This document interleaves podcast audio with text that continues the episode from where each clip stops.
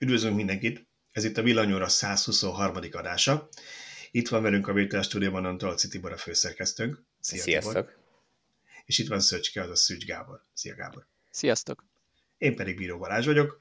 És akkor csapjunk is vele, urak! A mai témák Elég érdekes témákat szedtünk össze, szerintem az első az így akkucsere, meg akkutöltés, meg hatótáv kapcsán fogunk beszélgetni az újabb bejelentésekről, kinek milyen nagy aksis autója készül, illetve arról, hogy minek van értelme akkucserének, vagy töltésnek, nagy teljesítményű töltésnek, meglátjuk, hogy kinek mi erről a véleménye.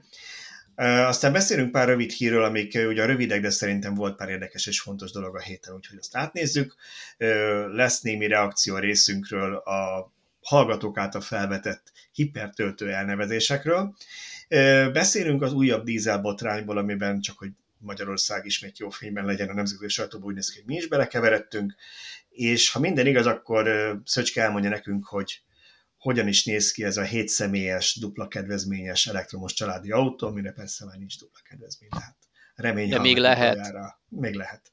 E, az majd meglátjuk, hogy belefér még bármás más téma az adásba, úgyhogy szerintem csapjunk bele, és akkor talán igen. No. Szóval, ha már így végig daráltam, uh, általában próbáljuk hogy logikusan felépíteni az adásmenetét, és most ezt úgy oldottuk meg, hogy beszéljünk először a nagy akus autókról. Ugye sokáig ez volt mindenkinek a, a kívánsága, legyenek 1000 kilométeres hatótávú villanyautók. Most úgy néz ki, hogy hát ha prototípusban is, és gyártásban nem kerülőben, de van, és nem olyan, amelyik kamion mögött hypermilinggal 32-vel teljesítette ezt, hanem hogy ténylegesen. A Mercedesnek eh, van egy EQXX prototípus, ami normál körülmények között és rendes autópálya eh, távon és tempókkal teljesítette. Kell ez, lesz ez, Mit gondoltok erről? Hát igazából ez azoknak kellett, akik azt mondták, hogy akkor fogok a dízelről elektromosra váltani, ha 1000 km tud, és 5 perc a tankolás, vagy kettő, mindegy. Nekik még továbbra is kifogás lesz, hogy a két perces tankolás nem teljesül, aki meg akart villanyautóznak, tök elég volt a 3-4-500 is már, úgyhogy én ebben nem látok ilyen nagy csodát. Nyilván mindig jobb a több, ezt már tudjuk a digitális fényképezők megapixeleiből, hogy mindenki nagyon-nagyon sokat akar, aztán tegyük hozzá, hogy ott is ugye megragadtak például a mobiltelefonok, amit ma már fényképezőgépként használok a 12 megapixelnél, tehát az Apple soha nem rakott 12 megapixelnél nagyobb szenzort a telefonjaiba. Hát illetve azt is tudjuk, hogy ahol, ahol, ahol vannak 108 megapixeles, megapixeles szenzorok, ugye az nem feltétlenül jobb képminőséget jelent, sőt, igazából nagyon kevés telefon van, most megfogná, hogyha meg kell mondani, melyik olyan, amelyiknél ezt ki is tudod szedni belőle, hanem általában ezek ugye egy kisebb képet adnak ki neked, csak nem menjünk bele, de a lényeg az, hogy próbálnak a sok képpontból egy szebb, kisebb képet csinálni, de igen, ott is a számháború az megy, mert jó rá lehet írni a marketing brosúrákra, hogy 108 megapixel, de nem biztos, hogy az a legjobb fényképező. A marketing a jó szó itt szerintem. Azért lenne fontos, hogy gyártsanak ilyen autót, hogy ezzel be lehessen csalogatni a szalomba bárkit. Aztán utána azt lehessen mondani, hogy de x millió forinttal olcsóbban tudunk adni fele akkor a akust, és gondold át, hogy elég ez neked. Erről majd később is többször is fogunk beszélni, mert, mert neked is kis akus Teslád van, tudom, hogy Tibor is tesztelt kisebb, nagyobb akúval, ugyanolyan BMW, tehát ez majd elő fogott jönni, hogy hogy Igen. megírja a felárat a nagyobb akku. Igen, tehát figyelj, a... úgy kell számolni, hogy amit talán Balázs is ki fog erre térni, hogy, hogy az a, a kiállás, vagy a töltési megálló, amit be kell ittatni a kis akku miatt, az megéri azt az x millió forint felárat. És hogyha mit tudom én, az, az egész időszakban, amíg nálad van az autó, addig mondjuk van 10 ilyen extra töltés, akkor az töltésenként megéri mondjuk 100 forintot, vagy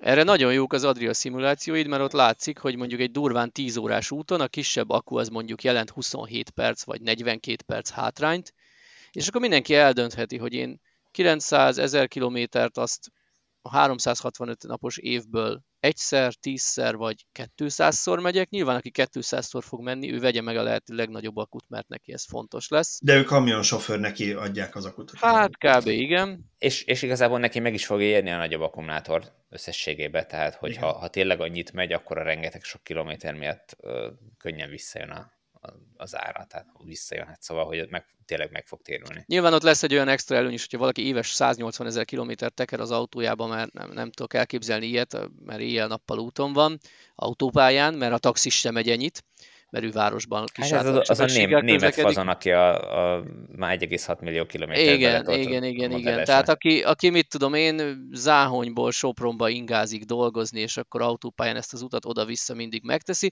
Aludni mondjuk nem sok ideje van, mert a 8 óra munkaidőhöz jön neki 10 óra autózás naponta, és akkor marad egy kis alvás ideje otthon, ezért tök megéri hazajárni, de mindegy, ez, egy, ez tényleg egy elég, eléggé réteg igény. Na azt akartam mondani, hogy aki ennyit megy, neki a degradáció szempontjából is előnyös a nagyobb akku, mert kevesebb ciklus számmal tudja le ezt a rengeteg kilométert. Igen, annyit még azért hozzátennék, hogy ne csak a Merciről beszéljünk, hogy ugye a Volkswagenről is volt egy hírünk, akik az MEB platformnak a következő továbbfejlesztett változatáról mondták, hogy 700 kilométeres hatótávú akuk is lesznek benne. Én azt mondanám, hogy, hogy én még elméletben egyet is azzal a hát elég, hogy mondjam, átlátszó kifogással, mint Elon Musk adott, amikor törölték a Pled Uber Plus verziót, amelyik ugye tudott volna nagy hatótávot, hogy hát ennyi nem kell, igazából ennyi nem kell az embereknek. Ezzel még egyet is lehetne érteni, hogy ha azt mondanánk, hogy valós autópálya hatótávban tud mondjuk 4-500 kilométert egy autó, akkor valóban azt lehetne mondani, hogy annyi azért elég, mert előbb-utóbb, ha csak nem mindenki egy üvegbe pisil az autóban, akkor, akkor azt azért meg kell állnia. És ugye itt inkább az a gond, hogy abban a pillanatban, hogy autópályára viszed ki a kocsikat, már ez a 500 km-es hatótáv inkább 250-300. Ilyen szempontból ez a Volkswagen féle 700-as cél lesz szerintem egy elég jó kompromisszum lehet, mert mondjuk akkor ez fog tudni nyáron egy ilyen 4-500-at autópályán, de még télen is 350-400-at simán meg fog tudni tenni, az meg már elég kell, hogy legyen. És ugye, ha nagy az akku, akkor általában az gyorsan is tölthető, mert azért ott van egy-két kirívó modell, aki a kis akuját engedi őrül gyorsan tölteni, de azért ez a ritkaság. Általában arányos a töltési teljesítmény a Általában én azt féltem meg most az utóbbi idők autóiban, hogy két C körülbelül az a, az a töltés. Tehát, hogyha mondjuk van egy ö, 70 kWh akkumulátor, akkor azt nagyjából 140 kW-tal engedi 150-nel tölteni a, a rendszer, vagy hogyha van egy 100 kWh, akkor azokat lehet 200 kW-tal tölteni. Nyilván nem a teljes tartományban, hanem, hanem csak egy fős, vagy tehát egy ö, lemerült állapotban, mondjuk mit tudom én, 5%-tól 15%-ig, vagy 20 vagy 30%-ig de, de, de nagyjából így lehet számolni. Tehát egy, egy mit tudom, 50 kilovattórás akkumulátorú autóval nem lehet elvárni azt, hogy, hogy 150 kW-tal lehessen tölteni, az nagyjából 100 kW-os lesz, lást Peugeot, vagy hát a Stellantis autók. Igen, Igen a Stellantis autókra nyilván... tipikusan bejön az 50-es akukat 100-zal lehet tölteni 30 Nyilván a jelenlegi akkutechnológiának a, a következménye, hogy a, a, a szilárdtest akukról mondják azt, hogy felére csökkentik majd a töltés időt, lehet, hogy azoknak a kémiája annyiban más, hogy, hogy ez is változni fog, ez a szabály, hogy, hogy menny, mekkora C-t lehet ráküldeni, hogy gyönyörűen fogalmazunk. Nekem erről az jutott eszembe egyébként, hogy ha már az előbb beszéltünk a marketing számokról, és hogy milyen jól néz ki az 1000 kilométer, ugyanez van a töltésnél nem, tehát hogy most kinek van 250-es, meg 350-es, meg már 400-asokról is beszélnek, hogy olyan töltések lesznek az autóknál, de tudjuk, hogy ez nem a teljes töltési görbe, ez egy csúcs teljesítmény, olyan 10% körül el lehet érni, ha optimális hőmérséklet az akkumulátor, és ennél sokkal fontosabb az, hogy, hogy mi az átlagos töltési teljesítmény mondjuk 10 és 80% között, Ilyen szempontból ugye például az Audiknál, meg hát a Volkswagen csoport autóinál ugye, hát ott is inkább az Audiknál jellemző ez a, az elég magas, stabil töltési teljesítmény, nem kiemelkedő, de viszont stabilan. Hát a Mercedesekre is. A, a Mercikre is, igen, de, de az Audinál egészen konkrétan a, a, az e-tron az e-tron, igen. Tehát az a, igen, a, a klasszikus nagyobb, e-tron, igen, az eredeti. Igen, nagyobb akusakra. Igen, igen, igen. De ott a... meg ugye egy kicsit azzal trükköznek, hogyha jól tudom, ott hatalmas a, a ki nem használt puffer. És ugyanez tehát, a Merciknél is. Tehát... A igen, tehát ott nem, van, nem valami, hiszem, nem valami mágiát találtak fel, hanem amikor azt mondják neked, hogy mondok valamit, mert nem tudom felből a akku méretét, de mondjuk azt mondják, hogy 80-as akúban menne, az hogy 90-es, még más gyártó mondjuk 5 kWh tesz rá puffernek, ők lehet, hogy 10 és akkor igazából az a 80 százalékod az nem 80, hanem még csak 70, ezért néz ki annyira jól, hogy mennyivel tölt. Így van, így van. Tehát a, a Tesla tipikusan a másik véglet, aki engedi nagyon megközelíteni a bruttó kapacitást a kihasználhatóval. Innentől technikai okokból tök egyértelmű, hogy ő nem engedhet a végéig olyan gyors töltést. Itt ugye ez, ez egy érdekes kérdés, hogy mivel jársz jobban, ha lassan csepegtetve otthon fel tudod tölteni, és ezt ritkán kihasználni, és van egy nagyobb hatótávod, vagy ha megfizettetnek veled, hiszen nyilván te fizetett ki a vételárba egy 10-20%-kal nagyobb akut, és akkor tapsolhatsz, hogy 80-90%-ig maximum teljesítményen tölt, hát ja, persze úgy könnyű, hogyha ha az valójában csak 60-70. Hát vételárban meg súlyba is megfizeted az árát, nem? Tehát az autó ezért nehezebb is. Meg az a gyanúm, bár erre nincsenek adataim, de az a gyanúm, hogy töltési veszteségben is lehet, hiszen ott, amikor nagy teljesítménnyel töltesz 80%-on, de akár legyen az 70% egy akkumulátort, ott az melegszik, azt hűteni kell. Tehát ott az a gyanúm, hogy, hogy egy ilyen autónál, amelyik engedi gyorsan tölteni, nagyobb a töltési veszteség is, tehát nyilván abban is megfizeti az ember. Na igen, szóval a lényeg az, hogy akkor egyik ötök sem gondolja úgy nem, hogy, hogy az lenne a lényeg, hogy itt tényleg 1000 km-es hatótávoltók legyenek, meg valószínűleg azt nem, nagyon nem is tudnák megfizetni legalábbis a mai árak, meg hát a mostani nyersanyagárak mert ahogy mennek fel, ugye a nikkel, meg a lítiumnak az ára is ilyen egészen erőt szintekre ment fel.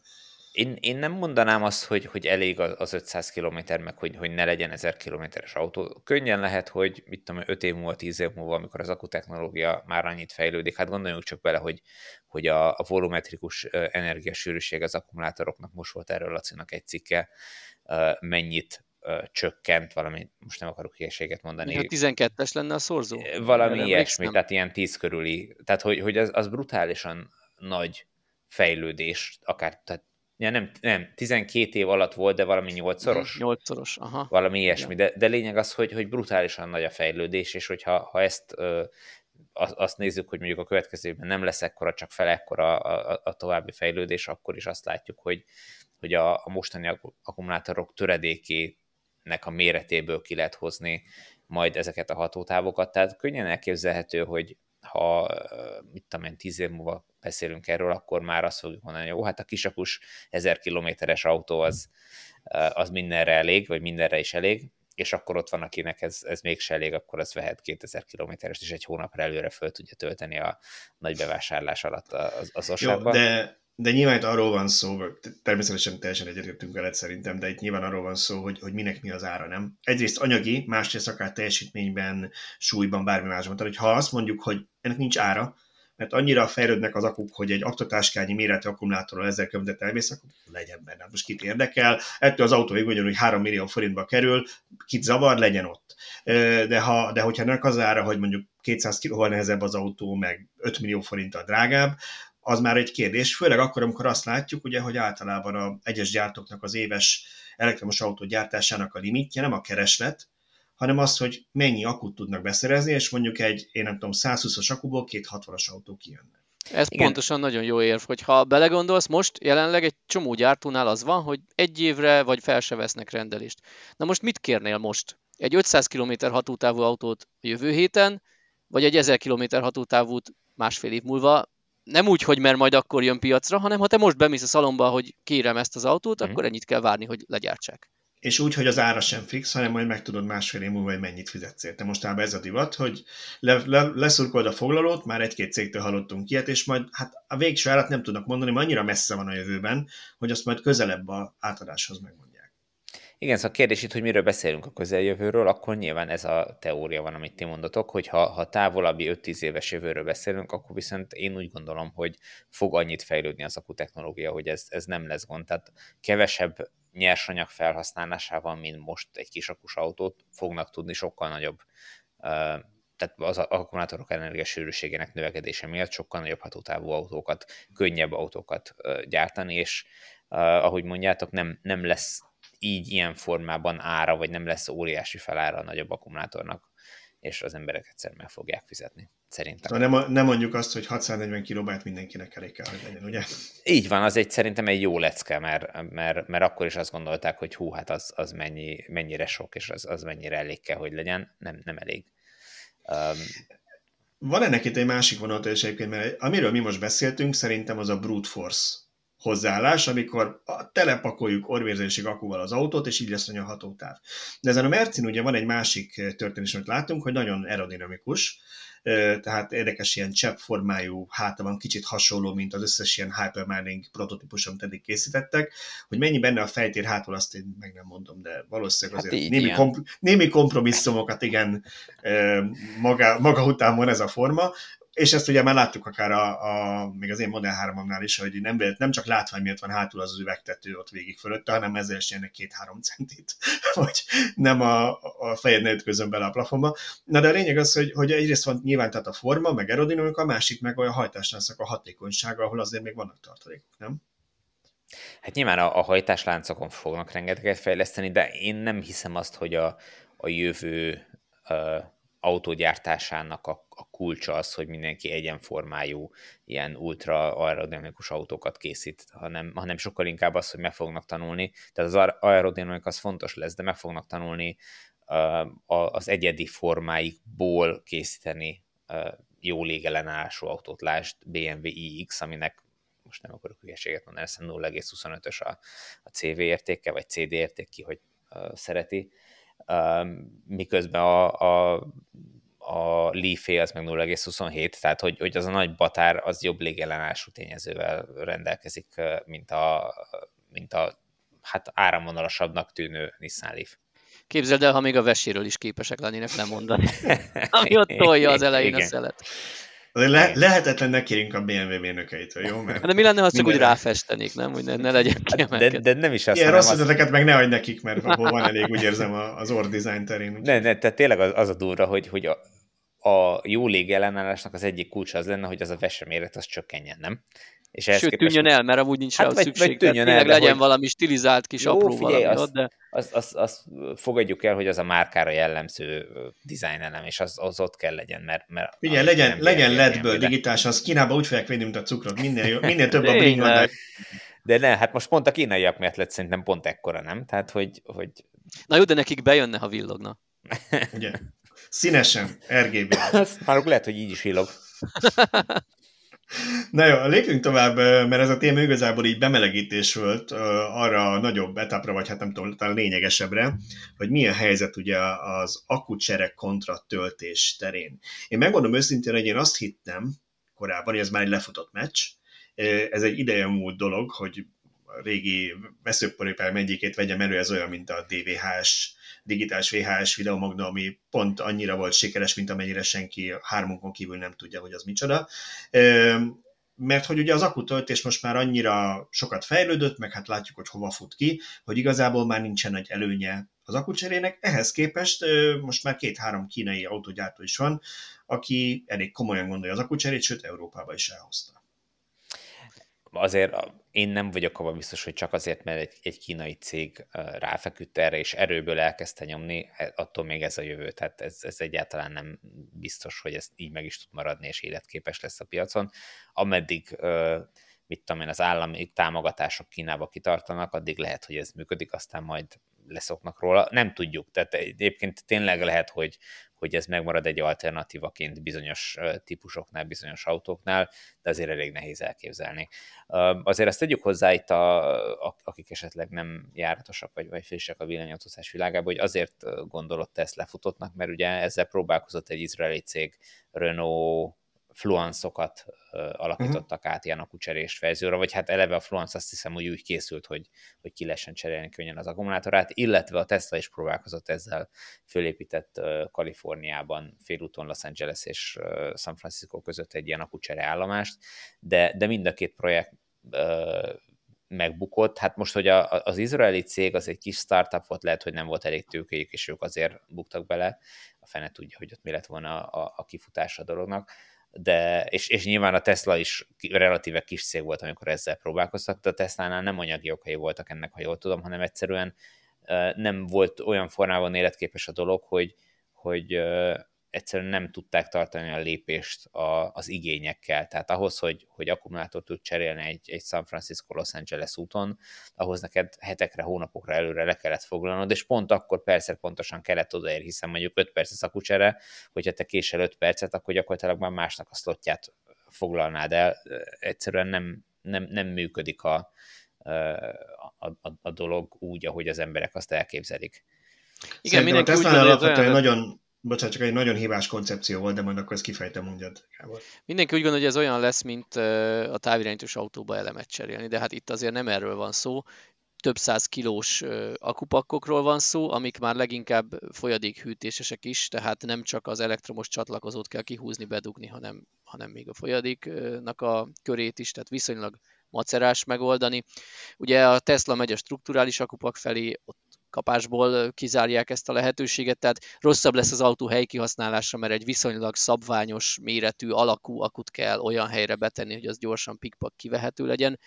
Tehát én úgy gondolom, hogy a, a Fluence idejében még lehetett volna benne fantázia, mert abból kihagytak egy csomó költséges dolgot, mit tudom én, a DC töltés. Tehát elfben az lehetett volna egy olcsó autó, amiben ha messzire mész, akut cserélsz, ha meg csak munkába jársz, akkor otthon töltögeted a garázsban. Ez volt az elmélet, a gyakorlatban ez sem működött. A mai autóknál pedig felgyorsult a töltés, úgyis beleteszik a gyors töltési lehetőséget, úgyis törekednek rá, hogy gyorsan tölthetők legyenek az akuk, és így párhuzamosan próbálják ezt a két rendszert működtetni, ami elvben jónak tűnik, amíg nem gondolunk bele, hogy mennyire brutálisan sok költsége van. Hiszen ha minden autóban van akku, meg még minden állomáson van néhány feltöltött akku, akkor mondjuk a legyártott autók számának másfélszeresét vagy kétszeresét kell akuban legyártani, pont egy olyan korszakban, amikor akkuhiány van. Az előbb beszéltünk arról, hogy, hogy a 1000 km hatótáv helyett inkább gyártsanak két 500 km-es autót. Na most itt az akkucserével az van, hogy 300 km-es gyártunk, de mégis 600 akut használunk fel autónként. Hello.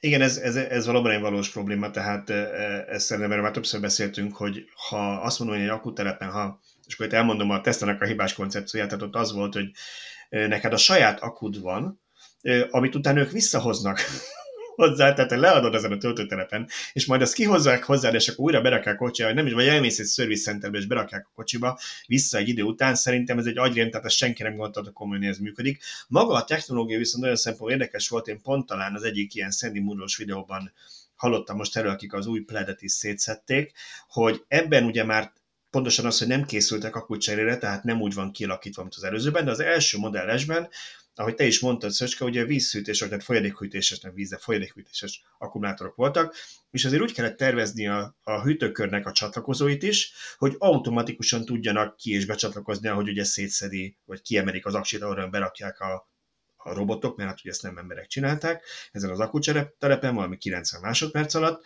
tehát nem volt idő kötögetni csatlakozókat, hanem ennek mind automatán kellett menni. Az új pledben... Hát és légteleníteni is kellett, szóval igen, azért ez nem egyszerű feladat. Az, az új pledben ugye erre nem volt szükség, tehát ugye itt már nem így tervezték ezt az akupakot, tehát ennyivel is olcsóbb a, a kialakítása. Na de szóval én azt mondanám, hogy, hogy ennek tényleg ez a buktatója, hogy akkor neked másfélszer annyi akupakot kéne tárolni, mondjuk így egy tízes, tíz, tíz legyen mindig ott, ami mindig folyamatosan töltve van, hogyha valaki bejön, akkor azt mire föltöltöd, az még lehet, hogy mert azért valószínűleg nem tudnál tizet egyszerre, nem tudom én, 250-nel tölteni, hanem az ilyen lassabb töltések lennének, az pár óra, tehát ez szinte kivitelezhetetlen nagy, nagy volumenben. De, de hagyj védjen meg egy picit a koncepciót egy másik oldalról, mert ugye most arról beszéltünk, hogy ez lecsökkenti a töltési időt, és hogy hát ez ma már, amikor negyed óra alatt föl lehet tölteni, vagy 20 perc alatt 70 ra meg pár év múlva már 100-ra, akkor ez már felesleges.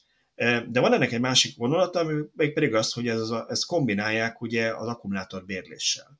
Tehát, hogy azzal lennének olcsóbbak az autók, hogy te az akut nem veszed meg, és így igazából a Tesla probléma sincs, hogy te neked a saját pakodat valahogy vissza kell kapni, vissza kell rakni, hanem igazából te egy üres kasznit veszel, bérled az akkumulátort, és, és mindig egy ilyen cserénél kapsz egy új random akkumulátort, most, hogy aznak jobb vagy rossz az állapota, az tök minden, mert nem a tiét, használod mondjuk egy hétig, amíg megint nem cserélsz aksit. Hát ez egy kicsit ilyen átverés pénzügyi oldalról, mert tök jó, hogy olcsón fizetsz autót, de valakinek ki kell fizetni azokat az akukat, azt a plusz 50%-nyi akut, és az nyilván te leszel, csak nem autóvásárláskor egy összegben, hanem egy havidíjban.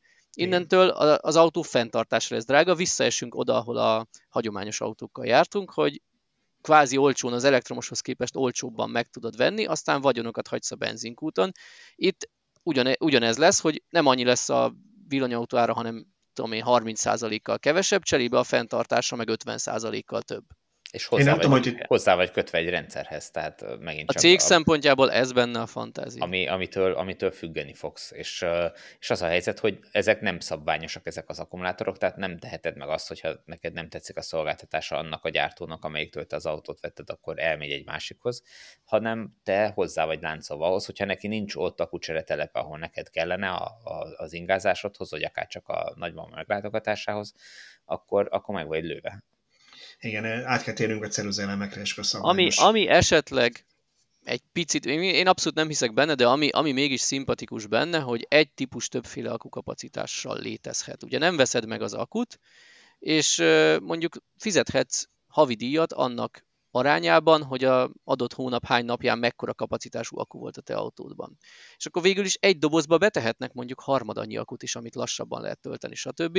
Innentől a doboz maga ugyanakkora lesz, de mondjuk lehet, hogy neked egy 40 kWh akku van a hétköznapokon az autódban, mert az bőven elég a napi ingázásodra, és ha tudod, hogy a jövő héten hosszú útra mész, és tegyük fel, nincs akucsere állomás arra, akkor elmész a legközelebbi akucsere állomás, és kicsered a 40-es akut 120-asra, vagy hasonló. Ezzel annak húzott ki a fogát, hogy nem, tehát hogyha mondjuk alapban minden autót eladnának 80-as akuval, nem kell 80-szor másfél autónként kapacitást ö, legyártani, hanem lehet olyan, hogy 40-es, 80-as, 120-as akku, és akkor, akkor így a, a teljes ö, felhasznált cella szám, vagy, vagy mennyiség, nem tudom, hogy mondjam ezt érthetően, az mégsem növekszik meg annyira.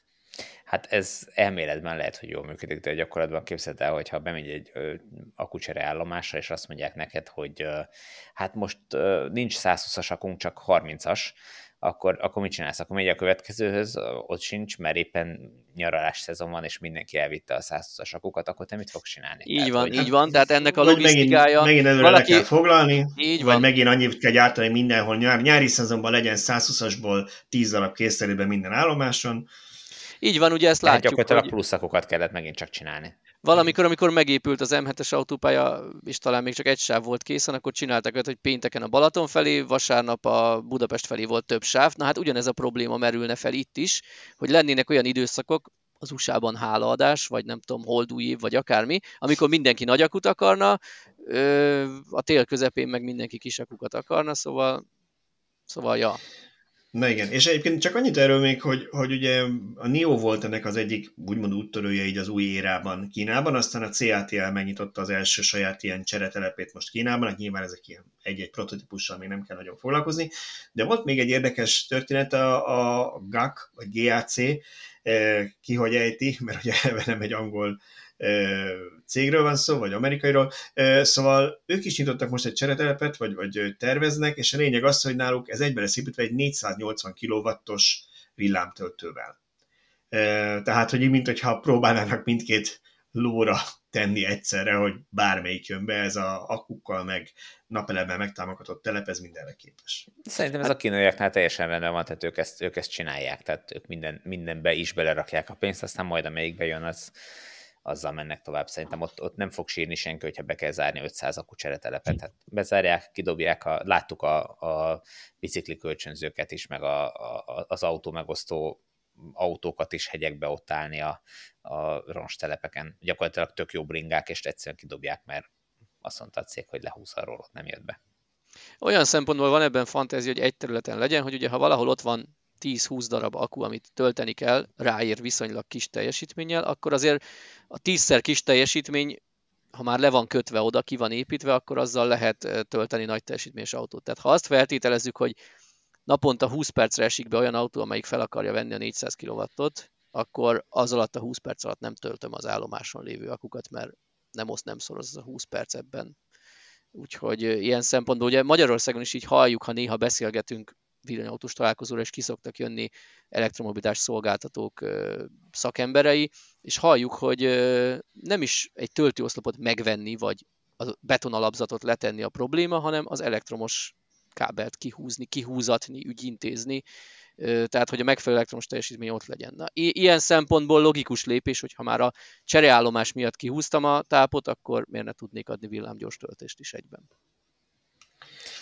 Na, Na jó, de, ha ezt kimerítettük, akkor de csak annyi, hogy, Igen? hogy, hogy uh, aki, aki továbbra is úgy gondolja, hogy, uh, hogy az akkucserélés az egy jó ötlet, az gondoljon bele, hogy mi lenne, hogyha a saját telefonjával, mit tudom, hetente egyszer el kéne zarándokolni egy, egy telefonüzletbe, akár a szolgáltatójához, és ott ki kellene cseréltetni az akkumulátorát ahhoz, hogy a következő héten is uh, működjön a, a telefonja, tudjon telefonálni, és mondjuk nem, tehát hogyha ő mondjuk, nem tudom, tele, telekomos, akkor már Telenor nincs, azt akartam mondani, de hogy ha, ha telekomos, akkor, akkor csak a telekom üzletbe tudnák kicserélni az iPhone-jának az akkumulátorát, a, a jetteles meg csak a jetteles üzletbe. Tehát, hogy ez... Az iPhone-jának az akkumulátort valószínűleg csak az Apple-nél tudnak kicserélni, mert szerintem lehúznának még egy bört a vásárlókról, valami egyedi csavarral, amit csak ők tudnak kitekerni. Szerintem, szerintem az Apple-nek van annyi esze, hogy ő, ő nem terhelné túl a saját ügyfélszolgáltat ilyennel, Rend. hanem jó pénzért kiszervezné ezt a... Franchise-ba kiraknak mi? Igen, a szolgáltatóknak az üzleteibe. Na jó. Ők csak, a, szóval... ők csak a jutalékot szednék be érte. Az Apple lekezésen túllépve, szóval soha nem fogjuk megunni. Aki esetleg nem tudja, hogy a Tibornak általában Apple termékei vannak, nem hogy Macintosh használ és iPhone-ja van, én DNS szinten nem vagyok kompatibilis az Apple termékeivel, és van egyéb gondom is a gyártóval. Szöcske, mert csak nevet rajtunk, hogy szivatjuk egymást, de, de mindegy. Egy kis kulisszatitok, ezért hetente felmerülő probléma, hogyha mondjuk Tibortól nem jön a hang a podcast felvétel elején, akkor mondjuk neki, hogy indítsd újra. Igen, mert ő nem indítja, mert az Apple, Apple nem kell újra, nem indítja újra ezért a gépét, mert, mert megmutatja nekünk, hogy ő 365 napig tud restart nélkül menni. Ne, hogy mennyi áramot használ ilyenkor feleslegesen, azt nem tudjuk, ugye, Mr. Környezetvédő, bár tudjuk, hogy sleepben kevesebbet használ a gép, de azért. Na jó. Hát elméletileg túl sokat nem kéne, de most még csak igen. alig egy hete van bekapcsolva. Biztos a múlt heti podcast felvételen újra ez nekünk ilyen PC felhasználóknak a sci kategóriája, hogy te nem, meg lehet csinálni, meg lehet próbálni, csak nem, nem ajánlatos. Szóval, menjünk tovább akkor rövid hírekre. Volt egy érdekes hírünk a Hyundai-tól, hogy megduplázták a villanyautó adásékat, és ezt most én azért tartom különösen érdekesnek, mert néha mosolyogni szoktam, amikor egy-egy cég ezt így bejelenti, hogy a 20 ezer helyett már 40 ezeret adott el, de a Hyundai ugye elég nagy mennyiségben árulja én most itt széttrolkodhatom ezt? Mert, Be egész nyugodtan, nem, hajrá. Már nem, az, az, igazából én visszamennék még az előző témához, mert ugye uh-huh. uh, mindenki arra vágyik, hogy, hogy könnyen, automatikusan kapjon áramot, és ugye az egyik része itt van ez az akkumulátor csere, a másik meg a vezeték nélküli töltés. Uh-huh. Mi a véleményetek arról? Ja, hogy még megyünk, hogy akkor teljesen a, a rövid híreket én, még mindig tegyük félre, Igen, okay? igen, tehát hogy én... Majd Balázs én... kivágja, semmi gond. Nem kell kivágni, jó ez így. vezetőnélkül töltés? Hát én, én a vezetőnélkül töltésnek egyébként régóta nagy híve vagyok, nem az autók terén, de erről még meggyőzhető leszek majd, mert én nekem már nagyon-nagyon régóta a telefonjaim tudják ezt, és mindig nekem egyik szempont volt, hogy tudja a vezetéknek a töltést, és régebben még mindenki röhög rajta, hogy ez a tök hülyeség, ami nem tudod rádugni a csatlakozóra. Most azon túl, hogy mennyit bírnak ezek a csatlakozók, és mennyit nem, szerintem egyik első dolog, hogy a telefonokon az az USB csatlakozó, a sok mindennapos ugye kibedugatástól, de alapvetően én az autó miatt szerettem nagyon, mert nekem még régebben is az autóimban olyan ilyen autó, ilyen telefontartó volt így fölcuppantva a szélvédőre, ami vezeték töltést tudott, mert persze abban van egy vezeték, mert ugye be van dugva a szivargyújtóba állandóra, viszont ha te beülsz az autóba, csak bepattintod a, a tartójába, és rögtön tölt is, ha navigálsz nem merül, kiszállsz egy boltban, csak kiveszed, nem kell kihúzni, bedugni, nekem nagyon kényelmes volt, és én ezért nem tudtam róla lemondani, aztán sajnos egyre inkább csak a csúcskategóriás készülékekbe tették bele, de most mintha menne vissza az olcsó. Miért korábban az olcsó telefonokban is benne volt? A közép kategóriában már benne volt. Tehát hmm. például most, hogy ha valakinek mond valamit, vagy nem mond, a, a, a, ugye nekem régen Windows phone volt, és az egyik barátomnak, amikor vettünk egy Lumia 7-10-es, tehát az a középkategóriás Microsoft, vagy akkor még Nokia telefon volt, ez az 50-60 ezeres kategória, vagy valami hasonló, tehát nem volt egy drága készülék, abban is benne volt. Hm. A lényeg az, hogy, hogy szerintem, szerintem ez egy jó dolog a telefonoknál, ott ugye viszonylag kis teljesítményekről beszélünk, tehát persze van veszteség, de hát most attól azért nem fognak esőerdőket kivágni, hogy a telefon, tudom, sok telefon van, de akkor se. Na de egy autónál nekem mindig az a gondom, hogy ott akkora a teljesítményről beszélünk, és akkora veszteség lehet, hogy az már komoly probléma, ha összeadjuk, de ugyanakkor meg ezek a gyártók egyre inkább azt mondják, hogy most már ilyen 90% fölötti hatékonyságot tudnak ezek az utcán így az aszfaltban elhelyezhető töltők. Ez egy kicsit Elhiszem, nem hiszem, kamu. Igen. Nem Mert ez a 90 százalék, erre, erre mindenki azt hogy ó, hát a vezetékes töltésnek is van egy ilyen 5-10 százalékos vesztesége, akkor majdnem ott vagyunk. Nem, ez ezen felül van. Tehát az a konverziós veszteség ugyanúgy megmarad, hanem, hanem még jön egy további 90, és akkor ugye ezt szorozni kell, tehát akkor 0,9-szer 0,9, az akkor már csak 80 százaléknál vagyunk. Mhm. Úgyhogy azért ja, ott amikor ilyen valaki ezer kilométereket megy naponta is ezért töltöget be, nap, be naponta 200 kWh-kat, akkor azért ott fájni fog, hogyha ennek a 20%-a az úgy melegít. Hát vagy csak ha beszorol, ha nem is ezt az extrém példát veszük, akkor mindig ugye inkább csak egy poénként szoktunk mondani, de ha beszorozzuk, hogy mondjuk lesz egyszer a világon mondjuk egy milliárd elektromos autó a mostani egy milliárd benzines helyett, vagy 1,2 milliárd helyett, belső helyett. Ha egy milliárdszor beszorozod ezt a veszteséget, az már egy elég nagy probléma tud lenni. Mondom még egyszer, egy telefonból is van ennyi darabra, csak itt ugye sokkal nagyobb energiamennyiségről vesz. Hát nyilván még a, még a telefonodban wattúrákat töltögetsz naponta, itt, itt 100 kWh is lehet igen. szó. Én az, azt gondolom, hogy ez egy nagyon szűk réteg számára, gondolok itt például a taxisok, praktikus lehet. Mert egy taxis, amikor kiáll a taxidrosztra, akkor úgy nem mindig tudja, hogy most ő egy órát vagy három percet fog malmozni. Neki macerás mindig elővenni a kábelt, bedugni az autót, stb. Ellenben, hogyha a taxidrosztok egy részét felszerelik ilyen töltővel, és a taxikat, akár a gyártó külön taxinak gyártott, ugye egy, nem is tudom, a rövid hírek közt szerepel, a, a Níróból kihoztak most egy céljárművet taxinak, tehát már a gyártó is megteheti ezt, de nyilván ezt utólag is meg fogják tenni, hogy beépítenek egy ilyen vezeték nélküli töltőt a taxiként adott autókba. És azt mondom, hogy nekik tök praktikus, mert kiáll, rögtön elindul a töltés, viszonylag lassan nem kell ott hatalmas teljesítménnyel tölteni, hisz pont az lesz a lényeg, hogy bárhol áll a taxidroszba, és azért egy taxi, mit tudom én, a napi 8-10 órás munkaidejéből mondjuk átlag két órát, hogyha parkol, ha az alatt végig csöpög bele az áram, akkor eljutunk lassan odáig, hogy nem is kell nagyon töltögetni ezen kívül.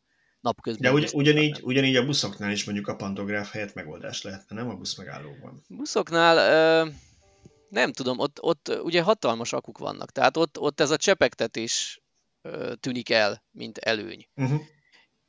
Tehát um, ott, ott, ott én inkább tartanám meg a pantográfot, hiszen ott annak pont az a lényege, hogy a 150 kW-os CCS helyett ott mondjuk 300 kW-tal töltse abban az 5 percben, vagy 1-2 percben, amíg a, busz megállóba beáll. A taxinál én másképp képzelem, ott ha tud az autó nem tudom én 100 kW-os töltést, akkor ott csak maximum 10 kW-tal töltsön vezeték nélkül, hiszen annak az a lényege, hogy úgyis viszonylag sokat parkolott.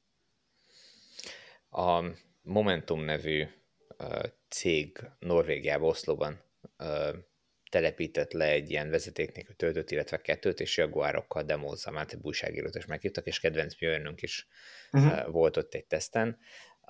Most, hogy mennyire hogy mondjam, mennyire mutatja be jól a technológiát, vagy mennyire nem, az most egy másik kérdés, mert a fenet ugye nem, nem tudunk minden körülményt, meg lehet, hogy tévedtek valahol, valamit nem vettek figyelembe, de ott a teszt során az jött ki, hogy, hogy hatékonyabb volt a vezeték nélküli töltés, mint az ott 10 méterre arrébb álló vezetékes töltés, ami elég hihetetlennek tűnik, de tényleg ez jött ki.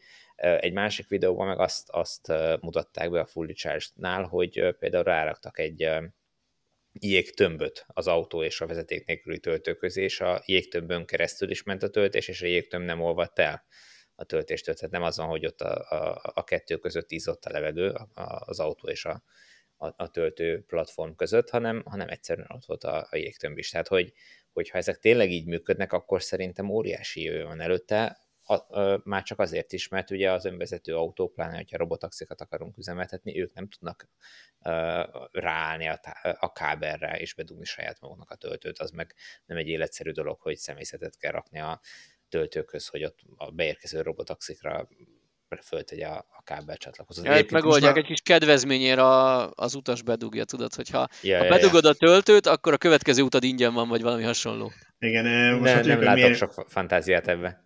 Miért tervez humanoid robotokat a Tesla, mi?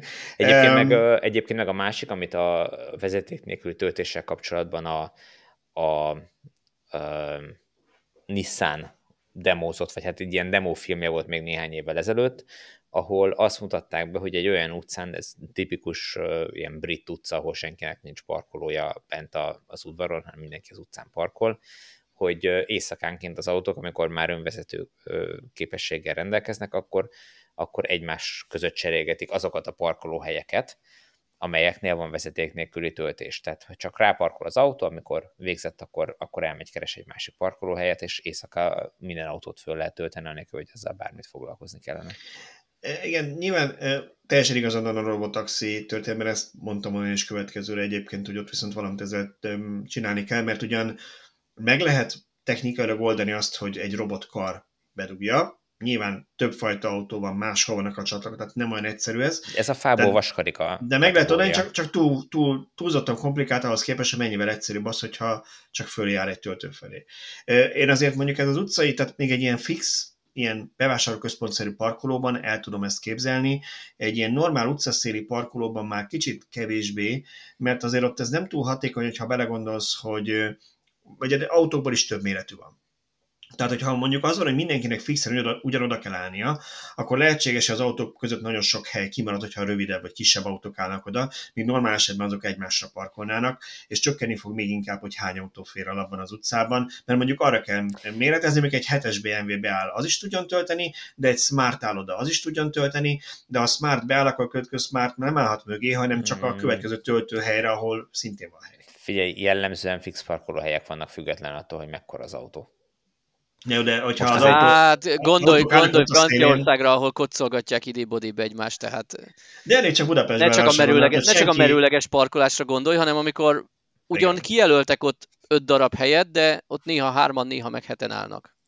Hát jó, nyilván előfordul ilyen is, de, de azért összességében szerintem olyan egy-egy hosszabb utcaszakaszon lehetnek, tehát amikor, amikor egybefüggően van, lehet egy-két autó eltérés, de, de szerintem ezzel túl sok mindent nyerni nem lehet.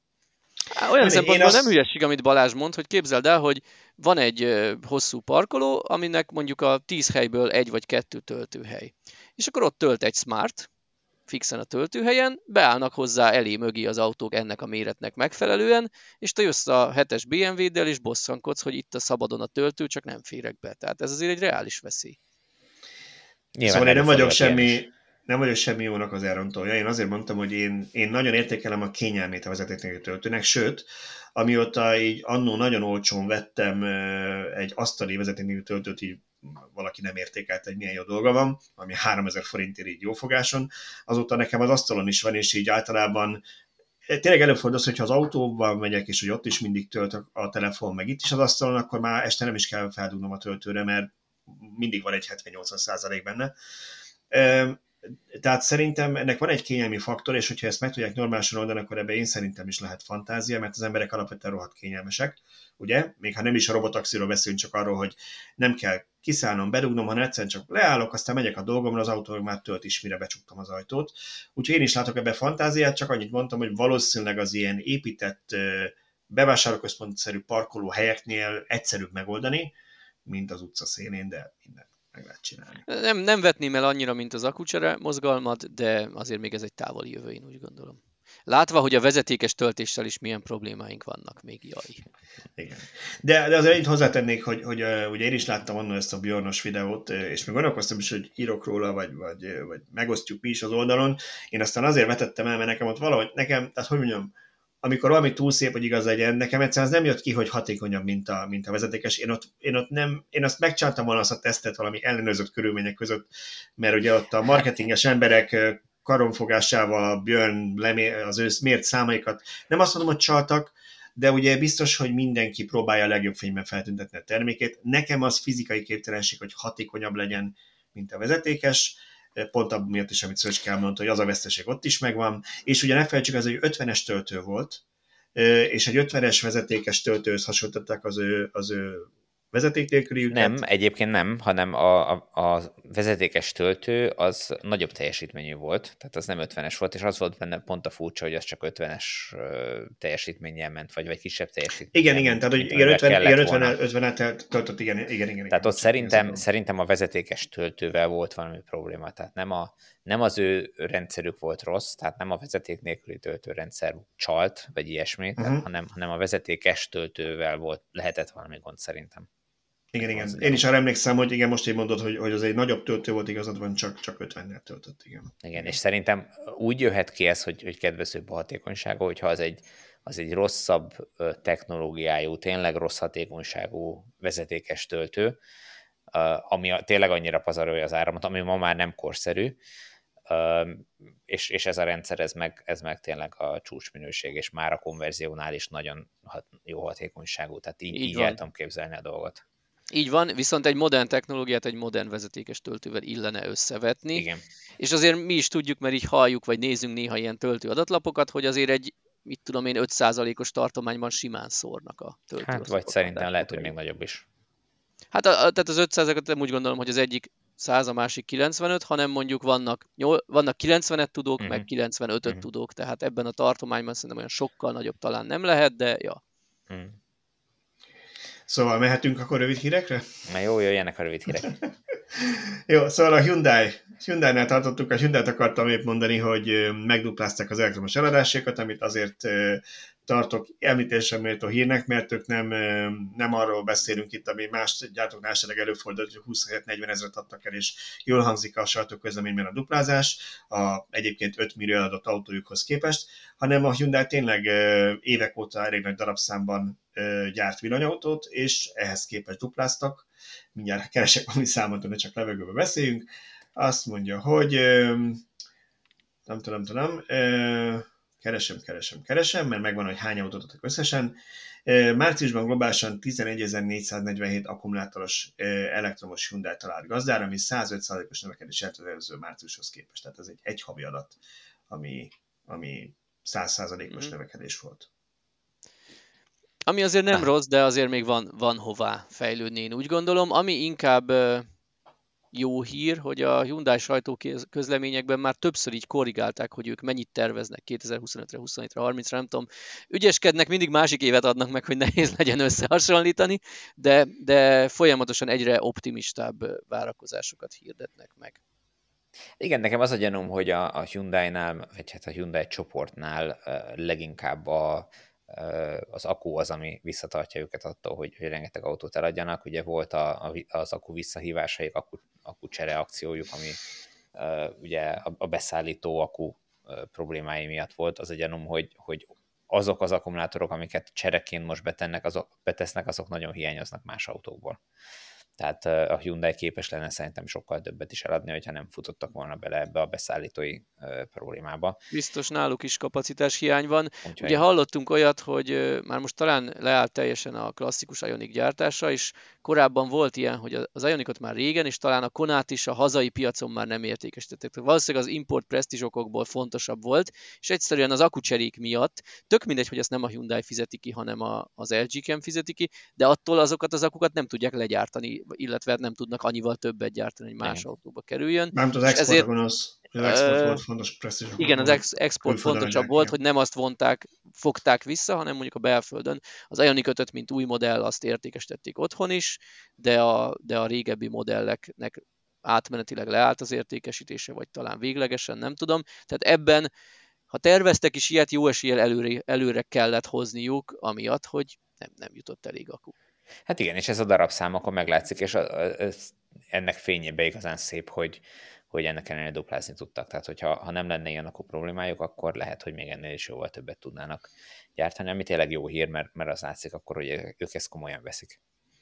Igen, hát uh, ugyanebben a közleményben volt hír, hogy ugye az év autójának választott Ioniq 5-ből márciusban a világon 7685 darab fogyott. Ami viszont nem sok tegyük hozzá. Én, én nem akartam ott, ott, ott, volt, ott, ott volt egy visszaesés, tehát már az előző év vége felé ilyen havi tízezer körüli darabszámra álltak be, volt, idén évelején át is lépték a tízezret, és gondolom ott volt valami kábelkorbács, vagy chip hiány, vagy valami, nem tudom, hmm. Tehát valami miatt nem tudtak eleget gyártani. Talán volt is ilyen hír, nem emlékszem, hogy megírtuk-e, vagy csak olvastam, és most tudom, miről írok, miről olvasok, de, de Igen, volt egy ilyen, hogy vissza hiszem, kellett fogniuk hogy... a gyártást nekik is azt hiszem, hogy írhatsz a Hyundai-nek sajtóközleményeket, mert hogy azt mondtad, hogy tízezres hónapok voltak, volt egy hónap, amikor átlépték a tízezret, de ez mindenképpen egy pozitív hír volt, és hát nyilván ez ugye akár akkuhiányra, akár chip hiányra, akár Ukrajnára bármi volt az oka, nyilván egy visszaesés, de hát nem, ők, nem csak ők vannak ezzel így, hogy sajnos ö, ö, idén kevesebb autót tudnak gyártani bármiből, mint, mint tavaly. Na de ha már Hyundai, akkor gyorsan mert nagyon idiótára raktam össze a rövid híreket, és nem jöttem rá, hogy talán logikus lenne a Kia hírt mögé tenni, ugye miért egy cégről beszélünk, vagy egy csoportról.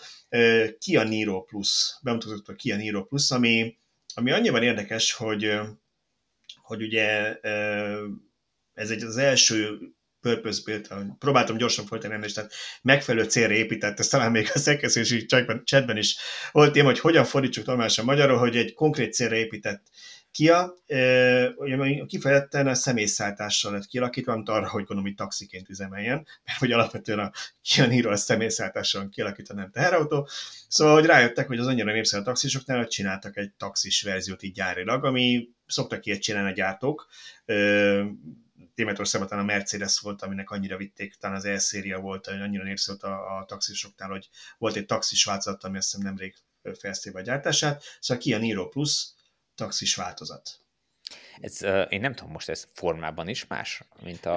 Um, egy kicsit magasabb, valószínűleg, hogy meg, könnyebb meg legyen az utasoknak lett, beszállni. Hát a hosszabb lett az 10 mm, 10 tehát az mm, másik lökhárító van rajta, az kb. ennyi lehet. Én és úgy 80 mm-rel magasabb. A 80 mm-rel magasabb, aznál valószínűleg kapott egy új tetőt, és uh-huh. uh, ugye szoktak lenni ezek a személyautóból kiképzett kis teher, aminek így látszik, hogy ilyen kicsit kisiparinak tűnik, hogy így felfújták a tetejét, kicsit megemelték. Úgy gondolom, hogy valami ilyesmi lehet, így a mhm. képekről egyértelműen nem jön le. Biztos meg volt ennek az oka, hogy az utasoknak könnyebb legyen ki és beszállni, mert ugye így gyakran ugrálnak ki be egy, egy taxinál az utasok, uh-huh. illetve felszerelték olyan dolgokkal, hogy ilyen kapaszkodó, tehát a klasszik lehajtós, visszacsapódó majdévas helyett egy kis buszokban jellemző ilyen nagy masszív kapaszkodó van, uh-huh. hogy könnyebb legyen, mondjuk aki idősebb, nehezen mozog, könnyebben tudjon ő is kibeszállni.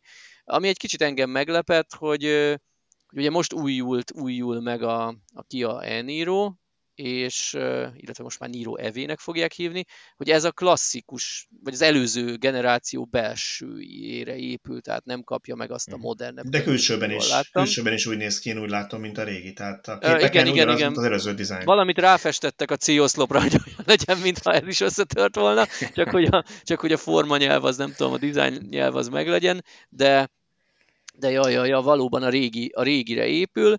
Kicsit olyan ez, mint amikor több gyártó csinálta ezt, hogy az előző szériát klasszik néven tovább gyártották, hiszen az már megspórolta a berendezés árát, de még nem kopott teljesen szét az a prés szerszám, úgyhogy, úgyhogy hát, miért ne? Én ezt abszolút támogatom az Opel csinálta ezt, hogy az Opel Astra Classic ugye így megmaradt Kelet-Európának, mert ezt lehetett olcsón gyártani, már ahogy te mondod, 500-szor visszahozta a fejlesztésé meg a gyártásba investált pénzeket, és igazából anyag, anyag, anyagárban volt.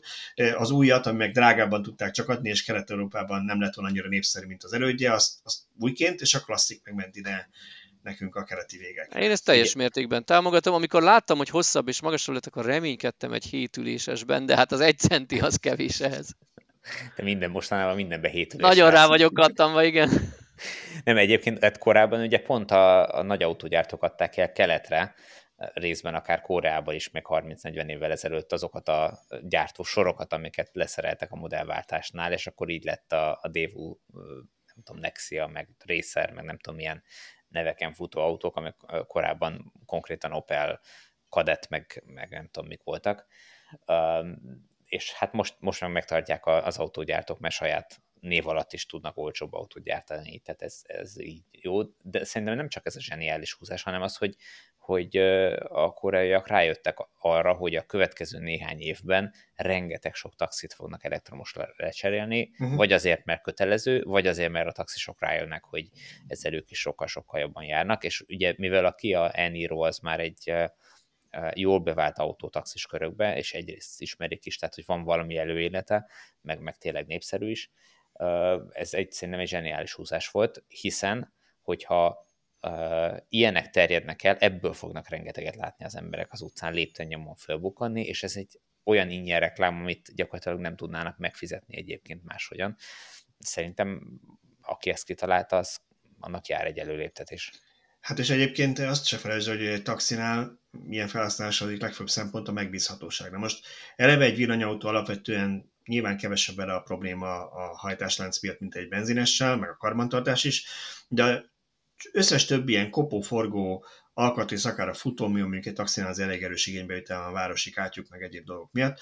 Ad egyáltalán nem hátrány egy olyan típus, ami már nem tudom én, tíz éve gyárt, nem tudom mennyi, de tíz éve mondjuk gyártásban van, minden gyerekbetegségét már két ráncfelváráson kijavították, sőt, lehet, hogy most még egy kicsit még van, hogy tudnak rajta javítani, egy újabb generáción, azért azért azt tudjuk, hogy, hogy mit lehet tőle várni, még viszont megbízható lesz, vannak hozzá alkatrészek, ez ilyen win-win, nem? Nyilván, tehát ez, ez mindenképpen egy, szerintem egy zseniális húzás volt. Na és ha már, ha már személyszállítás, akkor szépen kössük át a másik rövid hírünkre, Pécsre is elektromos buszok érkeznek, ugye ez is Mercedes-Benz e lesz, és hát én gyanítom, hogy nem az a nem szilárdtest akus, de annak hívott szilárdtest akus, ami, amivel azért voltak némi, hogy mondjam, külségési problémák. Németországban ez nem az, hanem gondolom, hogy itt is az NCA cellásokról lesz szó, amit Debrecenben láttunk teszem, nem? Úgy gondolom, igen, bár most talán az se szilárdtestes, de egy csuklós busz is fut teszten Székesfehérváron, talán erről nem írtunk, vagy írtunk, nem tudom, ez sem. És a csuklósokban nyomja leginkább a Mercedes a, azt a szilárdtest, ezt ugye ezt a forró szilárdtestest, a 60-80 fokon működőt, de szerintem ezek is szólóbuszok Pécsre is a, és az NCA kémiával szállítják őket. Én azért örülök ennek a híreknek, mert eljutottunk odáig, hogy ugye tavaly elindult a zöld busz programnak a tesztfázisa, és akkor egy-két-három busszal így körbehaknizták az egész országot, hogy mindenhol működött egy hónapot, ki lehetett próbálni, meg lehetett csodálni, és ilyen, ilyen örültünk is neki, meg nem is, mert hát most ettől még nem vagyunk sokkal előrébb, na de ezeket azért általában követi egy kisebb-nagyobb beszerzés, és most eh, kezd beérni a gyümölcs, és sorra fogunk szerintem arról beszámolni, hogy ebbe, ebbe, ebbe a városba érkeztek meg az első X darab új tisztán elektromos buszok, és én abban bízok, hogy ezt nyilván, mivel helyi vagyok, itt a Miskolci információkat, neten elérhető információkat dolgoztam fel alaposabban, olyan mértékű költség megtakarításra számítanak a közlekedési cégek az elektromos buszokból, hogy ha most hatalmas állami támogatással ugyan, de lebírnak cserélni a, nem tudom, a flotta 5-10 százalékát, akkor az 5-10 százalék már meg fog takarítani annyi pénzt, hogy beinduljon egy öngerjesztő folyamat, és mondjuk a gázolajon és karbantartáson megtakarított pénzből néhány éven belül sorra vegyenek újabb és újabb tisztán elektromos buszokat, akár már teli áron, nyilván remélve, hogy a teli ár azért folyamatosan csökken és zárul az olló a dízellel. Hát ettől függetlenül szerintem nem ártana, hogyha ha az állami szerepvállalás ebben folyamatos lenne, és, és nem az történne meg, mint ahogy a töltőtelepítéseknél is volt, hogy az elmóvit egyszer megszórták rengeteg pénzzel, és akkor lerakott 335-öt, és gyakorlatilag azóta egy darabot se, és ennek már lassan 3-4 éve, tehát hogy, hogy ezeket befejezték. És mert hogyha most, mit tudom én, nem tudom, 10 városba leszornak 150 buszt, azzal nem vagyunk kisegítve, tehát hogyha utána meg megáll a fejlődés, tehát mindenképpen jó lenne, hogyha ez folyamatos maradna ez a buszcser, és azt mondanák, hogy a, a kihulló dízeleket most már csak ilyenekkel pótolják.